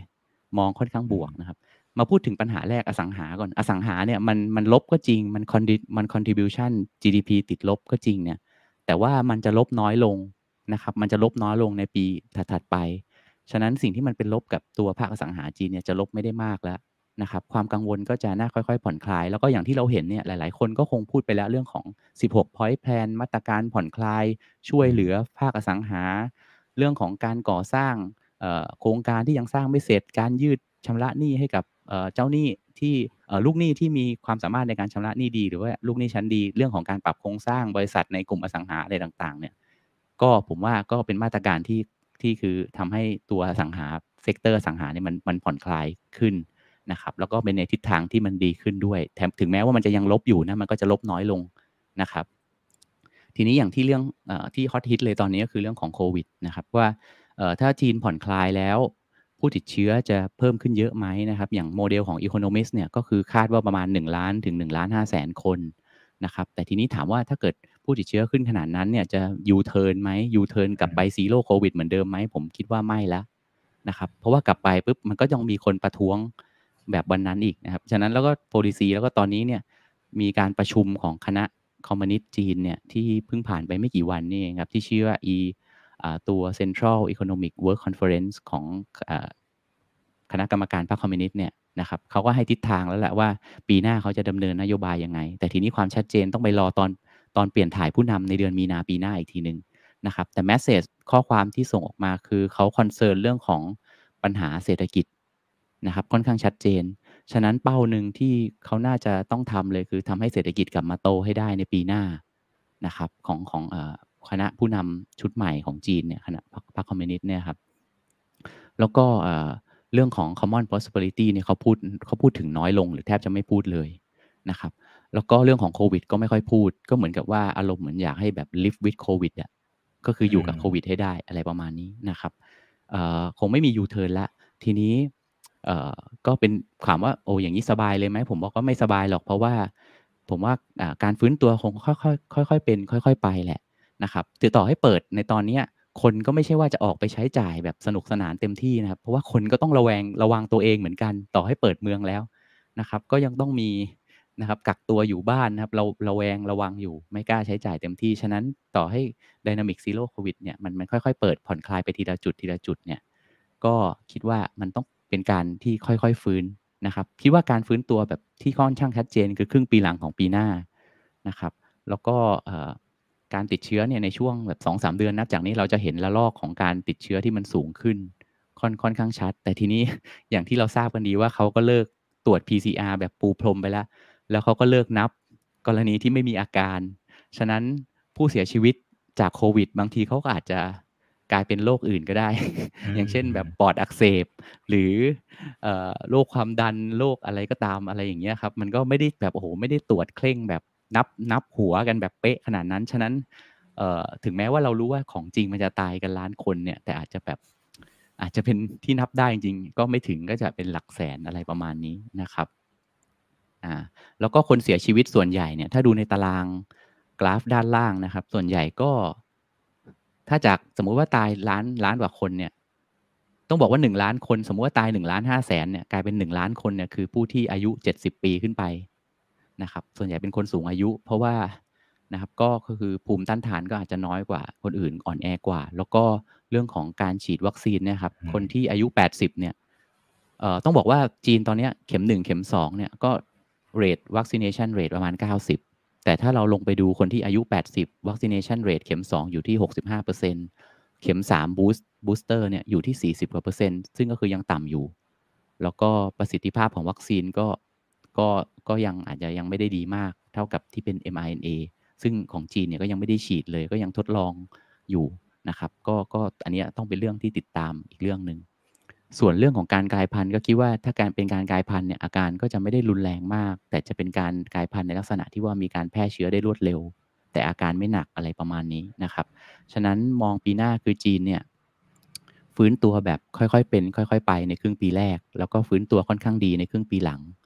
อะไรประมาณนี้นะครับ แล้วก็เราคิดว่าคณะกรรมการพรรคคอมมิวนิสต์เนี่ยก็น่าจะเรื่องหนึ่งคือที่ตลาดยังไม่แน่ใจคือมาตรการที่จะออกมากระตุ้นเศรษฐกิจจีนในปีหน้า ซึ่งต้องตามหลังจากที่เขาเข้ามารับตำแหน่งกันว่า จะมีนโยบายอะไรที่ที่มันทำให้ตลาดเขาเรียกว่าตลาดดีใจได้มากกว่านี้นะครับ แต่เราคิดว่าช่วงนี้เนี่ยถ้าตลาดจีนย่อเนี่ยเราว่าเป็นโอกาสที่จะทยอยซื้อเพิ่มแล้วนะครับ อย่างที่บอกว่าเราคิดว่าจีนน่าจะผ่าน bottom ไปแล้ว คือจุดที่ยูเทิร์นกลับไป Zero COVID ร้อยเปอร์เซ็นคงต้องบอกว่ายากมากที่จะเห็นอะไรประมาณนี้นะครับ แล้วก็เป็น overweight ตัวหุ้นจีนอยู่ แล้วก็เรื่องของ valuation นะครับ หุ้น จีนเนี่ยค่อนข้างถูกแล้วแหละ CSI 300 หรือว่าห่างเสงเนี่ยก็ต่ำกว่าต่ำกว่าค่าเฉลี่ยเนาะลบ 0.5 SD ลบ 2 SD อะไรอย่างเงี้ยครับห่างเสงก็ PE 9 เท่ากว่านะเกือบเกือบ 10 CSI 300 ก็ PE 11 เท่านะครับ ก็คืออยู่ต่ำกว่าค่าเฉลี่ย เอาแค่ว่า PE ของ CSI กลับขึ้นไปเทรดค่าเฉลี่ย PE ของห่างเสงบวกขึ้นไปอีกสัก 1 SD เนี่ยอัพไซด์หุ้นจีนในปีหน้า เอาแค่ PE ขยายตัวเนี่ยก็ 10 กว่าเปอร์เซ็นต์ล้ว แล้วถ้าเกิดมี e a r n i n g upgrade อีก 3-5%มองว่า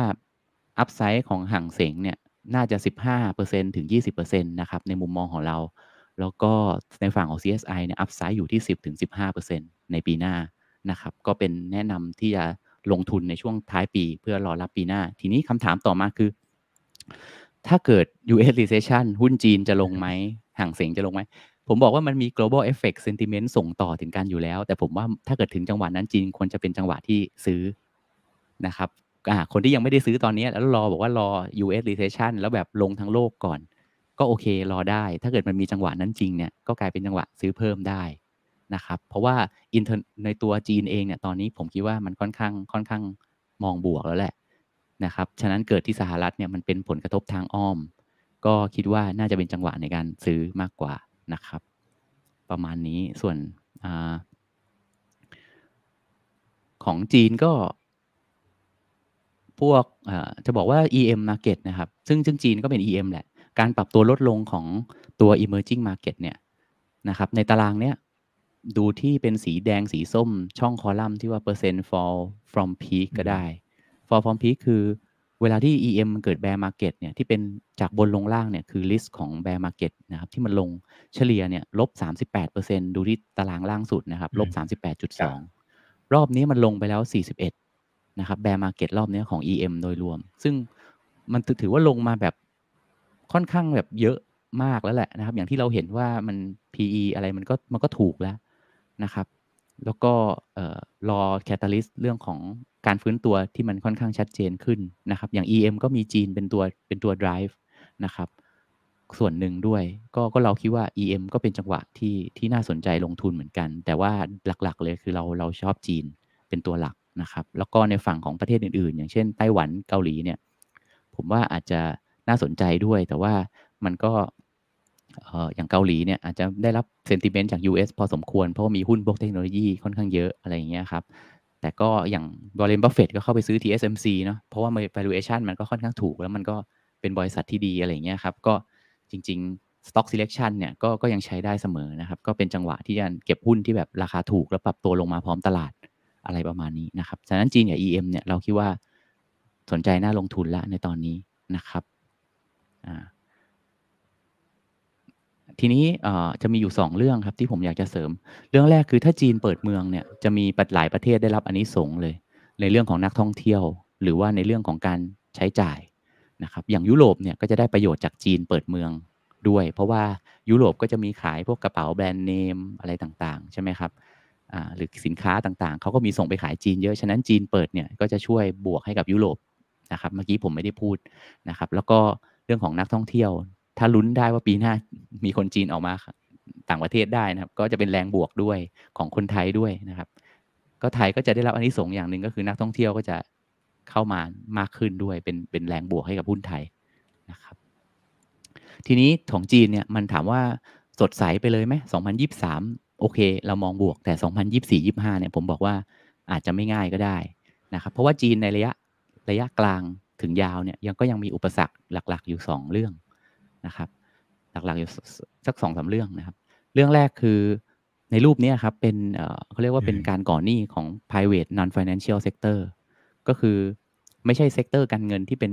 เป็นเขาเรียกเป็นเอกชนละที่การการก่อหนี้จะเห็นว่าจีนเนี่ยผมผมต้องบอกว่าในช่วง 20 ปีที่ผ่านมาจีนก่อหนี้ค่อนข้างเยอะ ค่อนข้างเยอะนะครับ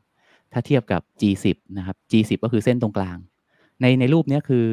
debt service ratio นะครับ debt service ratio คือภาระหนี้หารด้วยรายได้แหละประมาณนี้นะครับ คือถ้า debt service ratio สูงก็แสดงว่าภาระหนี้ค่อนข้างเยอะนะครับ สิ่งหนึ่งที่แบบรัฐบาลจีนเห็นสีจิ้นผิงเห็นก็คือ ที่เขาเลยมีนโยบาย deleveraging อะเพราะเขากลัวการก่อหนี้ก็กลัวราคาอสังหาที่มันสูงขึ้น มันจะก่อให้เกิดฟองสบู่นะครับ แล้วถ้าเกิดฟองสบู่มันแตก ถ้ามันลูกไม่ได้ใหญ่มาก แล้วเขาไปเบรกก่อนที่มันจะแตกมันก็โอเค แต่ถ้ารอให้ลูกมันใหญ่มาก เวลาแตกมันจะเจ็บหนักนะครับ ฉะนั้นก็คิดด้วยคิดว่าเห็นด้วยที่จีนเนี่ยค่อยๆทำนโยบาย deleveraging ก็คือไม่ได้ก่อหนี้เยอะ แต่ทีนี้จะเป็นอุปสรรคตรงที่ว่าเราก็จะไม่ได้เห็นจีนแบบโตแบบ8% 7%เหมือนในอดีตละเราก็จะเห็นจีนโตประมาณ 4% 5%อะไรอย่างเงี้ยครับ ก็ถามว่าสูงไหมก็สูงกว่า develop market แต่ว่าไม่ได้สูงเหมือนเมื่อก่อนนะครับ แล้วก็ 2024-25เนี่ยก็จะมีเรื่องของ ถ้าเรามองว่า 2024เนี่ย ถ้า US เกิด recession ในช่วงปลายปี2ในช่วงครึ่งปีหลังปี 2023 แล้วก็ต้นปี 2024 มีโอกาสที่ Republican จะได้ชนะการเลือกตั้งในปี 2024 ก็คือโดนัลด์ทรัมป์จะกลับมานะครับ คะแนนนิยมของคลินตันเออไม่ใช่ของคลินตันของเดโมแครตจะลดลงนะครับพอทรัมป์กลับมาก็จะมี trade war ใช่โจไบเดนลดลงก็ trade war นะครับก็ก็อาจจะมีเรื่องตรงนั้นอีก แล้วก็เรื่องของชิป chip war เรื่องของ tech war semiconductor ที่เป็นที่เป็นประเด็นนะครับ อ่าแล้วก็ระยะยาวก็จะมีเรื่องของโครงสร้างประชากรที่เป็น aging population แต่อันเนี้ยจริง ๆ aging population ก็เป็นปัญหาของคนทั้งโลกแหละ ไม่ใช่แค่จีนอะไรประมาณนี้นะครับ ฉะนั้นผมว่าโอกาสจีนที่ซื้อตอนนี้ก็คือเพราะว่า valuation ถูกแล้วearning ปีปีหน้าเนี่ย growth ก็กลับมา ฉะนั้นใน time frame 2023 เรามองว่าโอกาสดีที่จะลงทุนจีนครับ ส่วน 2024-25เนี่ยผมว่าเดี๋ยวเราต้องมาวิเคราะห์มาดูกันอีกทีหนึ่งอะไรประมาณนี้นะครับ ทีนี้ถ้ามาจับไทม์ไลน์ว่า เอ๊ะ เราจะลงทุน อะไรในช่วงไหนของปีหน้านะครับ ผมก็ที่เล่ามาทั้งหมดเนี่ยสามารถมาสรุปได้เป็นหน้านี้นะครับจะเห็นว่าเราทำมาเป็น 2022 23 24 นะครับ Q3 Q4 ก็คือตามควอเตอร์เลยไตรมาสนะครับ ตั้งแต่ Q4 เป็นต้นไปนะครับ เราสามารถลงทุนใน global US bond government bond หรือว่า investment grade bond ได้นะครับ ของทาง MFC เราครับก็มีกองที่เป็นกองที่เป็น government bond บวก investment grade นะครับคือคือกอง iSmart นะครับก็ก็สามารถที่จะลงทุนได้นะครับจริงๆต้องบอกว่าเดือนหน้าเนี่ยนะครับมกราเนี่ยเราก็จะหลังจะมีออกกอง US bond นะครับซึ่งซึ่งก็คือตรงกับธีมที่ผมได้เล่าวันนี้แหละว่าจังหวะในการลงทุนเนี่ยมันมาแล้วนะครับว่าบอลยูมันใกล้พีคนะครับแล้วก็ investment grade bond กับ government bond เนี่ยน่าสนใจนะครับ เดี๋ยวก็จะมาอัปเดตอีกทีหนึ่งนะครับในในส่วนของ ตัวตราสารหนี้นะครับของ US นะครับส่วนในฝั่งของ High Yield เนี่ยเรามองว่ายังไม่ถึงเวลาที่ควรจะลงทุน เราควรจะรอสักอย่างเร็วคือไตรมาสสองแต่ถ้าเกิด recession ในครึ่งปีหลัง Q3 Q4 ผมว่าค่อยไปรอตอน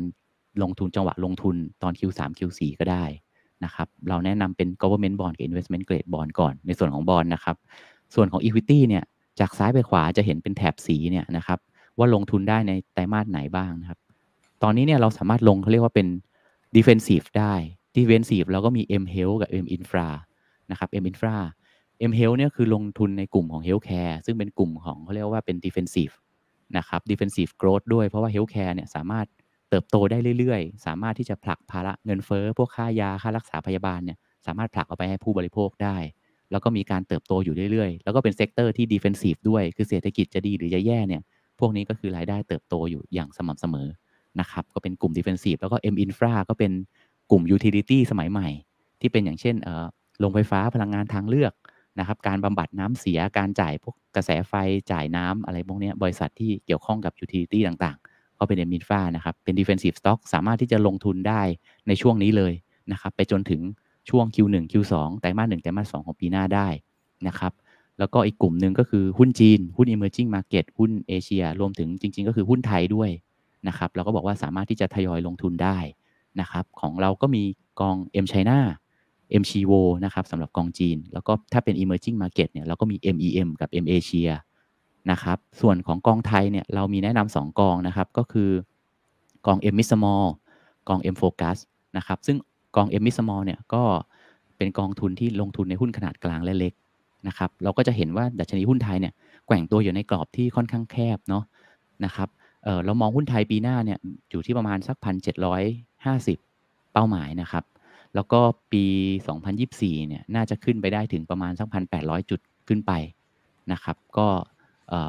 ตัวมิสมอลก็จะเป็นหุ้นขนาดกลางขนาดเล็กนะครับผู้จัดการกองทุนเขาเขาก็จะเก่งในเรื่องของการทำ stock selection นะครับ แล้วก็กอง M Focus เนี่ยก็จะเน้นลงทุนในหุ้นค่อนข้างประมาณไม่เกิน 30 ตัวนะครับ ก็จะคัดสรรหุ้นที่มีคุณภาพนะครับ แล้วก็ หุ้นที่มองว่ามีผลการดำเนินงานดี แล้วก็ valuation หรือว่ามูลค่าไม่ได้แพงจนเกินไปนะครับ พวกนี้สามารถลงทุนได้ในช่วงนี้ แล้วก็ทยอยลงทุนได้เลยนะครับ แล้วก็ด้านล่างลงมาก็คืออาจจะดูจังหวะตลาดนิดนึงว่า อย่างเช่นที่ผมเล่าไปว่า S&P 500 ย่อลงมา 3,600 3,500 ก็ผมว่าทยอยซื้อได้เลยก็คือพวกกลุ่มกลุ่มของ quality กลุ่มของพวกที่เป็น long term growth นะครับ กลุ่มของ Y mode หรือ luxury brand ก็คือกลุ่มที่มีความได้เปรียบในการแข่งขันอย่างยั่งยืน หุ้นกลุ่มนี้เนี่ยก็น่าสนใจที่จะลงทุนระยะยาวนะครับของเราก็มีกอง MGF นะครับ MH M Renew นะครับ MH MGF เนี่ยเป็นหุ้นคุณภาพเป็นหุ้น Quality นะครับแล้วก็ตรงตัว M Renew เนี่ยจะเป็น Renewable Energy ลงทุนในกลุ่มพวกที่ทำให้เรียกว่าลดพวกก๊าซเรือนกระจกนะครับพลังงานทางเลือก พลังงานลม พลังงานแสงอาทิตย์ กลุ่มของ Energy Efficiency นะครับช่วยให้ประหยัดพลังงาน พวกนี้ก็จะได้อันนี้สงนะครับจากทางเงินเงินสนับสนุนจากทางภาครัฐ ภาคเอกชนที่มีเม็ดเงินเข้ามาลงทุนในกลุ่ม พวกนี้มากมายนะครับ ก็จะเป็นธีมของ M Renew นะครับ MGF MH M Renew เนี่ยจริงๆเนี่ยสามารถที่จะมองได้ตั้งแต่ไตรมาส2ไปจนถึงไตรมาส4เลยนะครับ ว่าจังหวะตลาดเนี่ยย่อลงมาให้ให้สะสมได้หรือไม่นะครับ แล้วก็ ที่เราแนะนำอีกเป็นกองของ Quality Dividend Dividend Growth นะครับ ซึ่งหุ้นที่จ่ายปันผลก็จะมีความผันผวนที่ที่น้อยกว่าตลาดโดยรวมนะครับ แล้วก็ในกลุ่มของ small cap ด้านล่างสุดเลยเนี่ย เราบอกว่าถ้าแนะนำลงทุนเนี่ย เราแนะนำเป็น Q4 Q1 ปีหน้า Q4 Q4 ก็คือ Q4 ของ 2023ครับไตรมาส 4 ของ 2023 หรือไตรมาส 1 ใน 2024 ก็คือเป็นกลุ่มของหุ้น small cap หุ้นตัวเล็กที่ผมบอกว่ามีความผันผวนสูง ในช่วงที่ตลาดเพิ่งฟื้นใหม่ๆเนี่ยอาจจะหลีกเลี่ยงไปก่อนนะครับ จนกว่าเราแน่ใจสักพักหนึ่งก่อนแล้วเราค่อยไปลงทุนหุ้นพวก small cap ตามมานะครับ อันนี้ก็เป็นไทม์ไลน์ในการลงทุนคร่าวๆนะครับคร่าวๆจริงๆ ก็คือให้เป็นไกด์ไลน์ไว้ แต่ว่าถึงเวลาจริงๆครับคุณอีกพอถึงเวลาเข้าไปจริงๆ เราก็ต้องดูข้อมูลหน้างานประกอบด้วย อย่างที่เล่าให้ฟังว่า ถ้าตลาดจังหวะมันมาในช่วงครึ่งปีแรกตลาดมันลงมา แล้วมีจังหวะ ซื้อเราก็ควรจะ ไม่ต้องรอครึ่งปีหลังก็ได้นะครับ เราก็ทยอยซื้อตามความเสี่ยงที่เราคิดว่าเออเรารับได้ แล้วมันลงทุนในจังหวะระยะยาวเนี่ยมันมันมันให้ผลตอบแทนที่โอเคอยู่แล้วแหละนะครับ เพียงแต่ว่าระยะสั้นเราก็อาจจะไม่ได้ซื้อที่ bottom แต่ซื้อในระดับราคาที่ที่ที่ว่าต้นทุนเราไม่ได้คือได้เปรียบอะไม่ได้แพงจนเกินไปอะไรอย่างนี้นะครับประมาณนี้ครับวันนี้ capture capture หน้าจอเอาไว้ได้เลยนะครับ แล้วก็เป็น guideline นะครับไทม์ไลน์ในการลงทุนนะนะครับ โอเคเอ่อจริง ๆ เหลืออีกแผ่นหนึ่งใช่ไหมครับอ๋อตรงนั้นด้วยเลยไหมครับ อ่า อ่าอ๋อก็จะสรุปครับว่าจริงๆก็คือเหมือนกับแผ่นเมื่อกี้แหละครับ เราก็จะสรุปให้ฟังว่าหุ้นสไตล์หุ้นนะครับ ถ้าขึ้นอยู่กับว่านักลงทุนเนี่ยมองหุ้นกลุ่มไหนเนี่ยถ้ามองกลุ่ม defensive เนี่ยเราก็มีกลุ่มที่เป็นเมื่อกี้บอกไปแล้วว่าเป็น M Health Healthcare กับ M Infra ที่เป็น utility นะครับแล้วก็ถ้าเป็น quality growth นะครับเป็นหุ้นคุณภาพมีการเติบโตก็คือ MH กับ MGF นะครับแต่ว่าถ้าถามในช่วงนี้เนี่ยเราเลือกกองไหนถ้าเลือกได้อันนึง เราจะเลือก MH ก่อน เพราะว่า MH เนี่ยเป็นอาจจะมีความเป็น growth น้อยลงมาหน่อย แต่เน้นคุณภาพมากกว่า ซึ่งอย่างที่ผมอธิบายไปตอนต้นว่าหุ้นคุณภาพเนี่ยมันมันค่อนข้างที่จะ outperform ในช่วงที่เศรษฐกิจมีความผันผวน หรืออาจจะมีเศรษฐกิจถดถอย มันก็จะทนค่อนข้างทนกว่า ฉะนั้นหุ้นคุณภาพที่สัดส่วนเยอะเนี่ยก็คือ MH MGF ก็เป็นหุ้นคุณภาพเหมือนกัน แต่เขาเน้นการเติบโต แต่ว่าการเติบโตที่ สัดส่วนของหุ้นเติบโตที่ค่อนข้างเยอะเนี่ย ผมว่ารอตลาดที่อย่างที่บอกว่าให้มันปรับฐานลงมาค่อนข้างเยอะ แล้วมันดูน่าสนใจ แล้วก็ค่อยลงทุนตอนนั้นก็ได้ อะไรประมาณนี้นะครับ ส่วน structural long term growth คือ หุ้นเติบโตที่เกาะไปกับ mega trend ระยะยาว เรื่องของ net zero carbon การทำให้เศรษฐกิจเป็นสีเขียว ลดการปล่อยก๊าซเรือนกระจก ซึ่งเป็นธีมที่เขาเรียกว่าเป็นกระแสที่กำลังมาแรง ไม่ว่าจะเป็นเรื่องของโรงไฟฟ้าพลังงานทางเลือก รื่องของ EV เรื่องของรถไฟฟ้า เรื่องของแบตเตอรี่รถไฟฟ้า เรื่องของ energy efficiency ระบบการควบคุมการจ่ายไฟอะไรต่างๆ ที่มันทำให้เกิดการประหยัดพลังงานเนี่ยก็คือมีการเติบโตที่ค่อนข้างชัดเจนนะครับ ก็คือกอง M Renew นะครับอ่าแล้วก็กองที่เป็น Hyper Growth เป็น Small Cap ก็จะมี MG Tech นะครับก็จะเน้นหุ้นที่เป็นขนาดกลางและเล็ก แล้วก็เป็นหุ้นที่มันเติบโตสูงนะครับก็จะมีหุ้น ใน MG Tech ก็จะมีหุ้นกลุ่ม Semiconductor ค่อนข้างเยอะ มีกลุ่มซอฟต์แวร์ค่อนข้างเยอะนะครับเอ่อ emerging market แล้วก็รวมถึงจีนด้วยเนี่ย ก็จะมี M China M Chivo MEM แล้วก็ M Asia นะครับที่เราแนะนำส่วนหุ้นไทยนะครับ อย่างที่พูดไปแล้วคือ M m i Small กับ M Focus 2 กองนะครับก็วันนี้อาจจะไม่ได้ลงรายละเอียดตัวกอง แต่ว่าคิดว่าเดี๋ยวเราจะนำมาอัปเดตเรื่อยๆนะครับกับทางคุณอีกว่าว่าเราอาจจะเจาะลึกเป็น รายกองไปในปีหน้านะครับ จะนำมาเล่าให้ฟังว่าทามมิ่งจังหวะตรงนี้เนี่ยกองเนี้ยก็น่าสนใจลงทุนอะไรประมาณนี้นะครับสำหรับวันนี้ประมาณแค่นี้นะครับ คุณอีกครับอ๋อครับ ขอบคุณมากเลยนะครับ คุณวิทยาบอกได้ข้อมูลตัดสินใจในการลงทุนเยอะเลยนะครับ แล้วก็เมื่อกี้เห็นแป๊บๆนะครับ คุณปาวเรียนนะครับ บอกเนื้อหาน่าสนใจมากนะครับ ผมฟังแล้วเข้าใจง่ายได้เลยนะครับ โอเค จริง ๆ คอมเมนต์เยอะมากนะครับ แต่นี้เราก็คุยกันนะครับ ชั่วโมงเกือบครึ่งละนะครับเพลินมากนะครับ ก็เดี๋ยวอาจจะขอสักหนึ่งคำถามแล้วกันอันนี้เผื่อ จะได้จะได้ไม่เสียใจการอุตสาห์พิมพ์กันเข้ามานะครับมีสามสี่ท่านนะถามเกี่ยวกับเวียดนามล่ะนะเราพาไปทัวร์หลายประเทศเลย แล้วฝั่งของเวียดนามเป็นอย่างไรนะครับเวียดนามนี่เราจริงๆ เราก็สไลด์โอเวอร์เวทพื้นฐานของเศรษฐกิจเขาเนี่ยเรายังเชื่อว่าดีอยู่นะครับอ่า e a r n i n g growth ยังโตดีนะครับ แล้วก็เรื่องของปัจจัยการเติบโตเนี่ยยังเรียกว่าโดยพื้นฐานเนี่ยยังดีอยู่นะครับ valuation ไม่แพงนะครับเพียงแต่ว่าต้องยอมรับอย่างหนึ่งว่ามันยังมีปัญหาอยู่อย่างเช่น เรื่องของสภาพคล่อง เรื่องของเอ่อเรื่องของคอร์รัปชันเรื่องของเอ่อความที่เป็นตลาดฟอนเทียนะครับผมต้องบอกตามตรงว่าเวียดนามเนี่ยดี แต่ว่าเราก็มองเวียดนามเหมือนเวลาที่เราจัดพอร์ตหุ้นนะครับ ว่าหุ้น small cap ที่เราเลือกเนี่ยมันอาจจะดีก็จริงนะแต่สังเกตไหมว่ามันเหวี่ยงแรงกว่าหุ้นตัวใหญ่ ตลาดเวียดนามก็เป็นตลาดหุ้นที่เรียกว่าค่อนข้างเล็ก ถ้าเทียบกับ ประเทศอื่นๆนะครับยังเป็นตลาดน้องใหม่อยู่ ฉะนั้นความผันผวนเนี่ยจะสูงกว่าตลาดอื่นนะครับ ตรงนี้คือเป็นสิ่งที่นักลงทุนเนี่ยถ้าจะเข้าไปลงทุนเนี่ยต้องระมัดระวังเรื่องของความผันผวนของตลาดเวียดนาม แต่เรื่องเรื่องของออพื้นฐานในระยะยาวเนี่ยยังดีอยู่นะครับ valuation เนี่ยไม่แพง เราแนะนำว่าให้ทยอยลงทุนตามระดับความเสี่ยงที่เรารับได้เนาะนะครับ ถ้าเราทนความเบี่ยงไม่ไหวนะครับ เราก็เราก็อาจจะจำกัด การลงทุนน้ำหนักไม่ได้เยอะมากนะครับ หรือถ้ารับความเสี่ยงได้มากขึ้น ก็ก็ลงทุนในสัดส่วนที่ค่อนข้างเยอะหน่อยนะครับ แต่เราก็ยังมองในส่วนของเวียดนามเราเป็นตัวโอเวอร์เวทอยู่นะครับ ก็ของเราก็มีกอง MFC นะครับ มีกอง M เวียดนะครับ ที่ที่ลงทุนในหุ้นเวียดนามอยู่นะครับอืมครับ อ่า โอเค เอาละฮะ แล้วก็คุยกันพอสมควรแล้วนะครับ ก็ยังอยู่กัน 1,100 ท่านนะอ่าให้พี่เอกฝากทิ้งท้ายนะครับ ถึงคุณผู้ชมหน่อยครับ เชิญเลยครับ ครับ ก็เราก็ทราบกันดีนะว่าปีนี้เนี่ยตลาดหุ้นตลาดตราสารหนี้อะไรสินทรัพย์ทั่วโลกเนี่ยก็ค่อนข้างหนักหนาสาหัสเนาะเพราะมันลบแทบจะหมดเลย ขนาดน้ำมันเนี่ยระหว่างปีเนี่ยขึ้นไปบวกสุดท้ายก็กลับมาแฟลตนะครับก็อยากจะปีหน้านะครับอยากจะอวยพรให้พอร์ตการลงทุนของทุกๆท่านเนี่ยกลับมาเรียกว่ากลับมาเป็นบวกได้เนาะแล้วก็ในปีถัดๆไปก็ขอให้บวกยิ่งยิ่งขึ้นไปนะครับก็ จริง ๆ ตลาดที่เป็นขาลงเนี่ยตลาดหมีเนี่ยมันมันเกิดขึ้นไม่บ่อย แล้วก็เวลาที่มันเกิดเนี่ยมันอยู่ไม่นานนะครับ เกิดขึ้นอยู่สักปีหนึ่งถึง 2 ปี อย่างมากก็คือ 2 ปี แล้วมันก็เป็นขาขึ้นรอบใหม่นะครับ เพียงแต่ว่าเเราลงทุนในระดับที่เราต้องต้องรับความเสี่ยงให้ให้ได้นะครับออพอมันผ่านไปมันก็จะเป็นเป็นขาขึ้นแล้วนะครับ ฉะนั้นใครที่เพิ่งเข้ามาลงทุนแล้วเจอลบเลยเนี่ยก็อย่าเพิ่งเสียกำลังใจนะครับ ก็ ลงถ้าเราลงทุนอยู่ในระดับที่เรารับได้แล้วเนี่ยเราก็เน้นเรื่องของ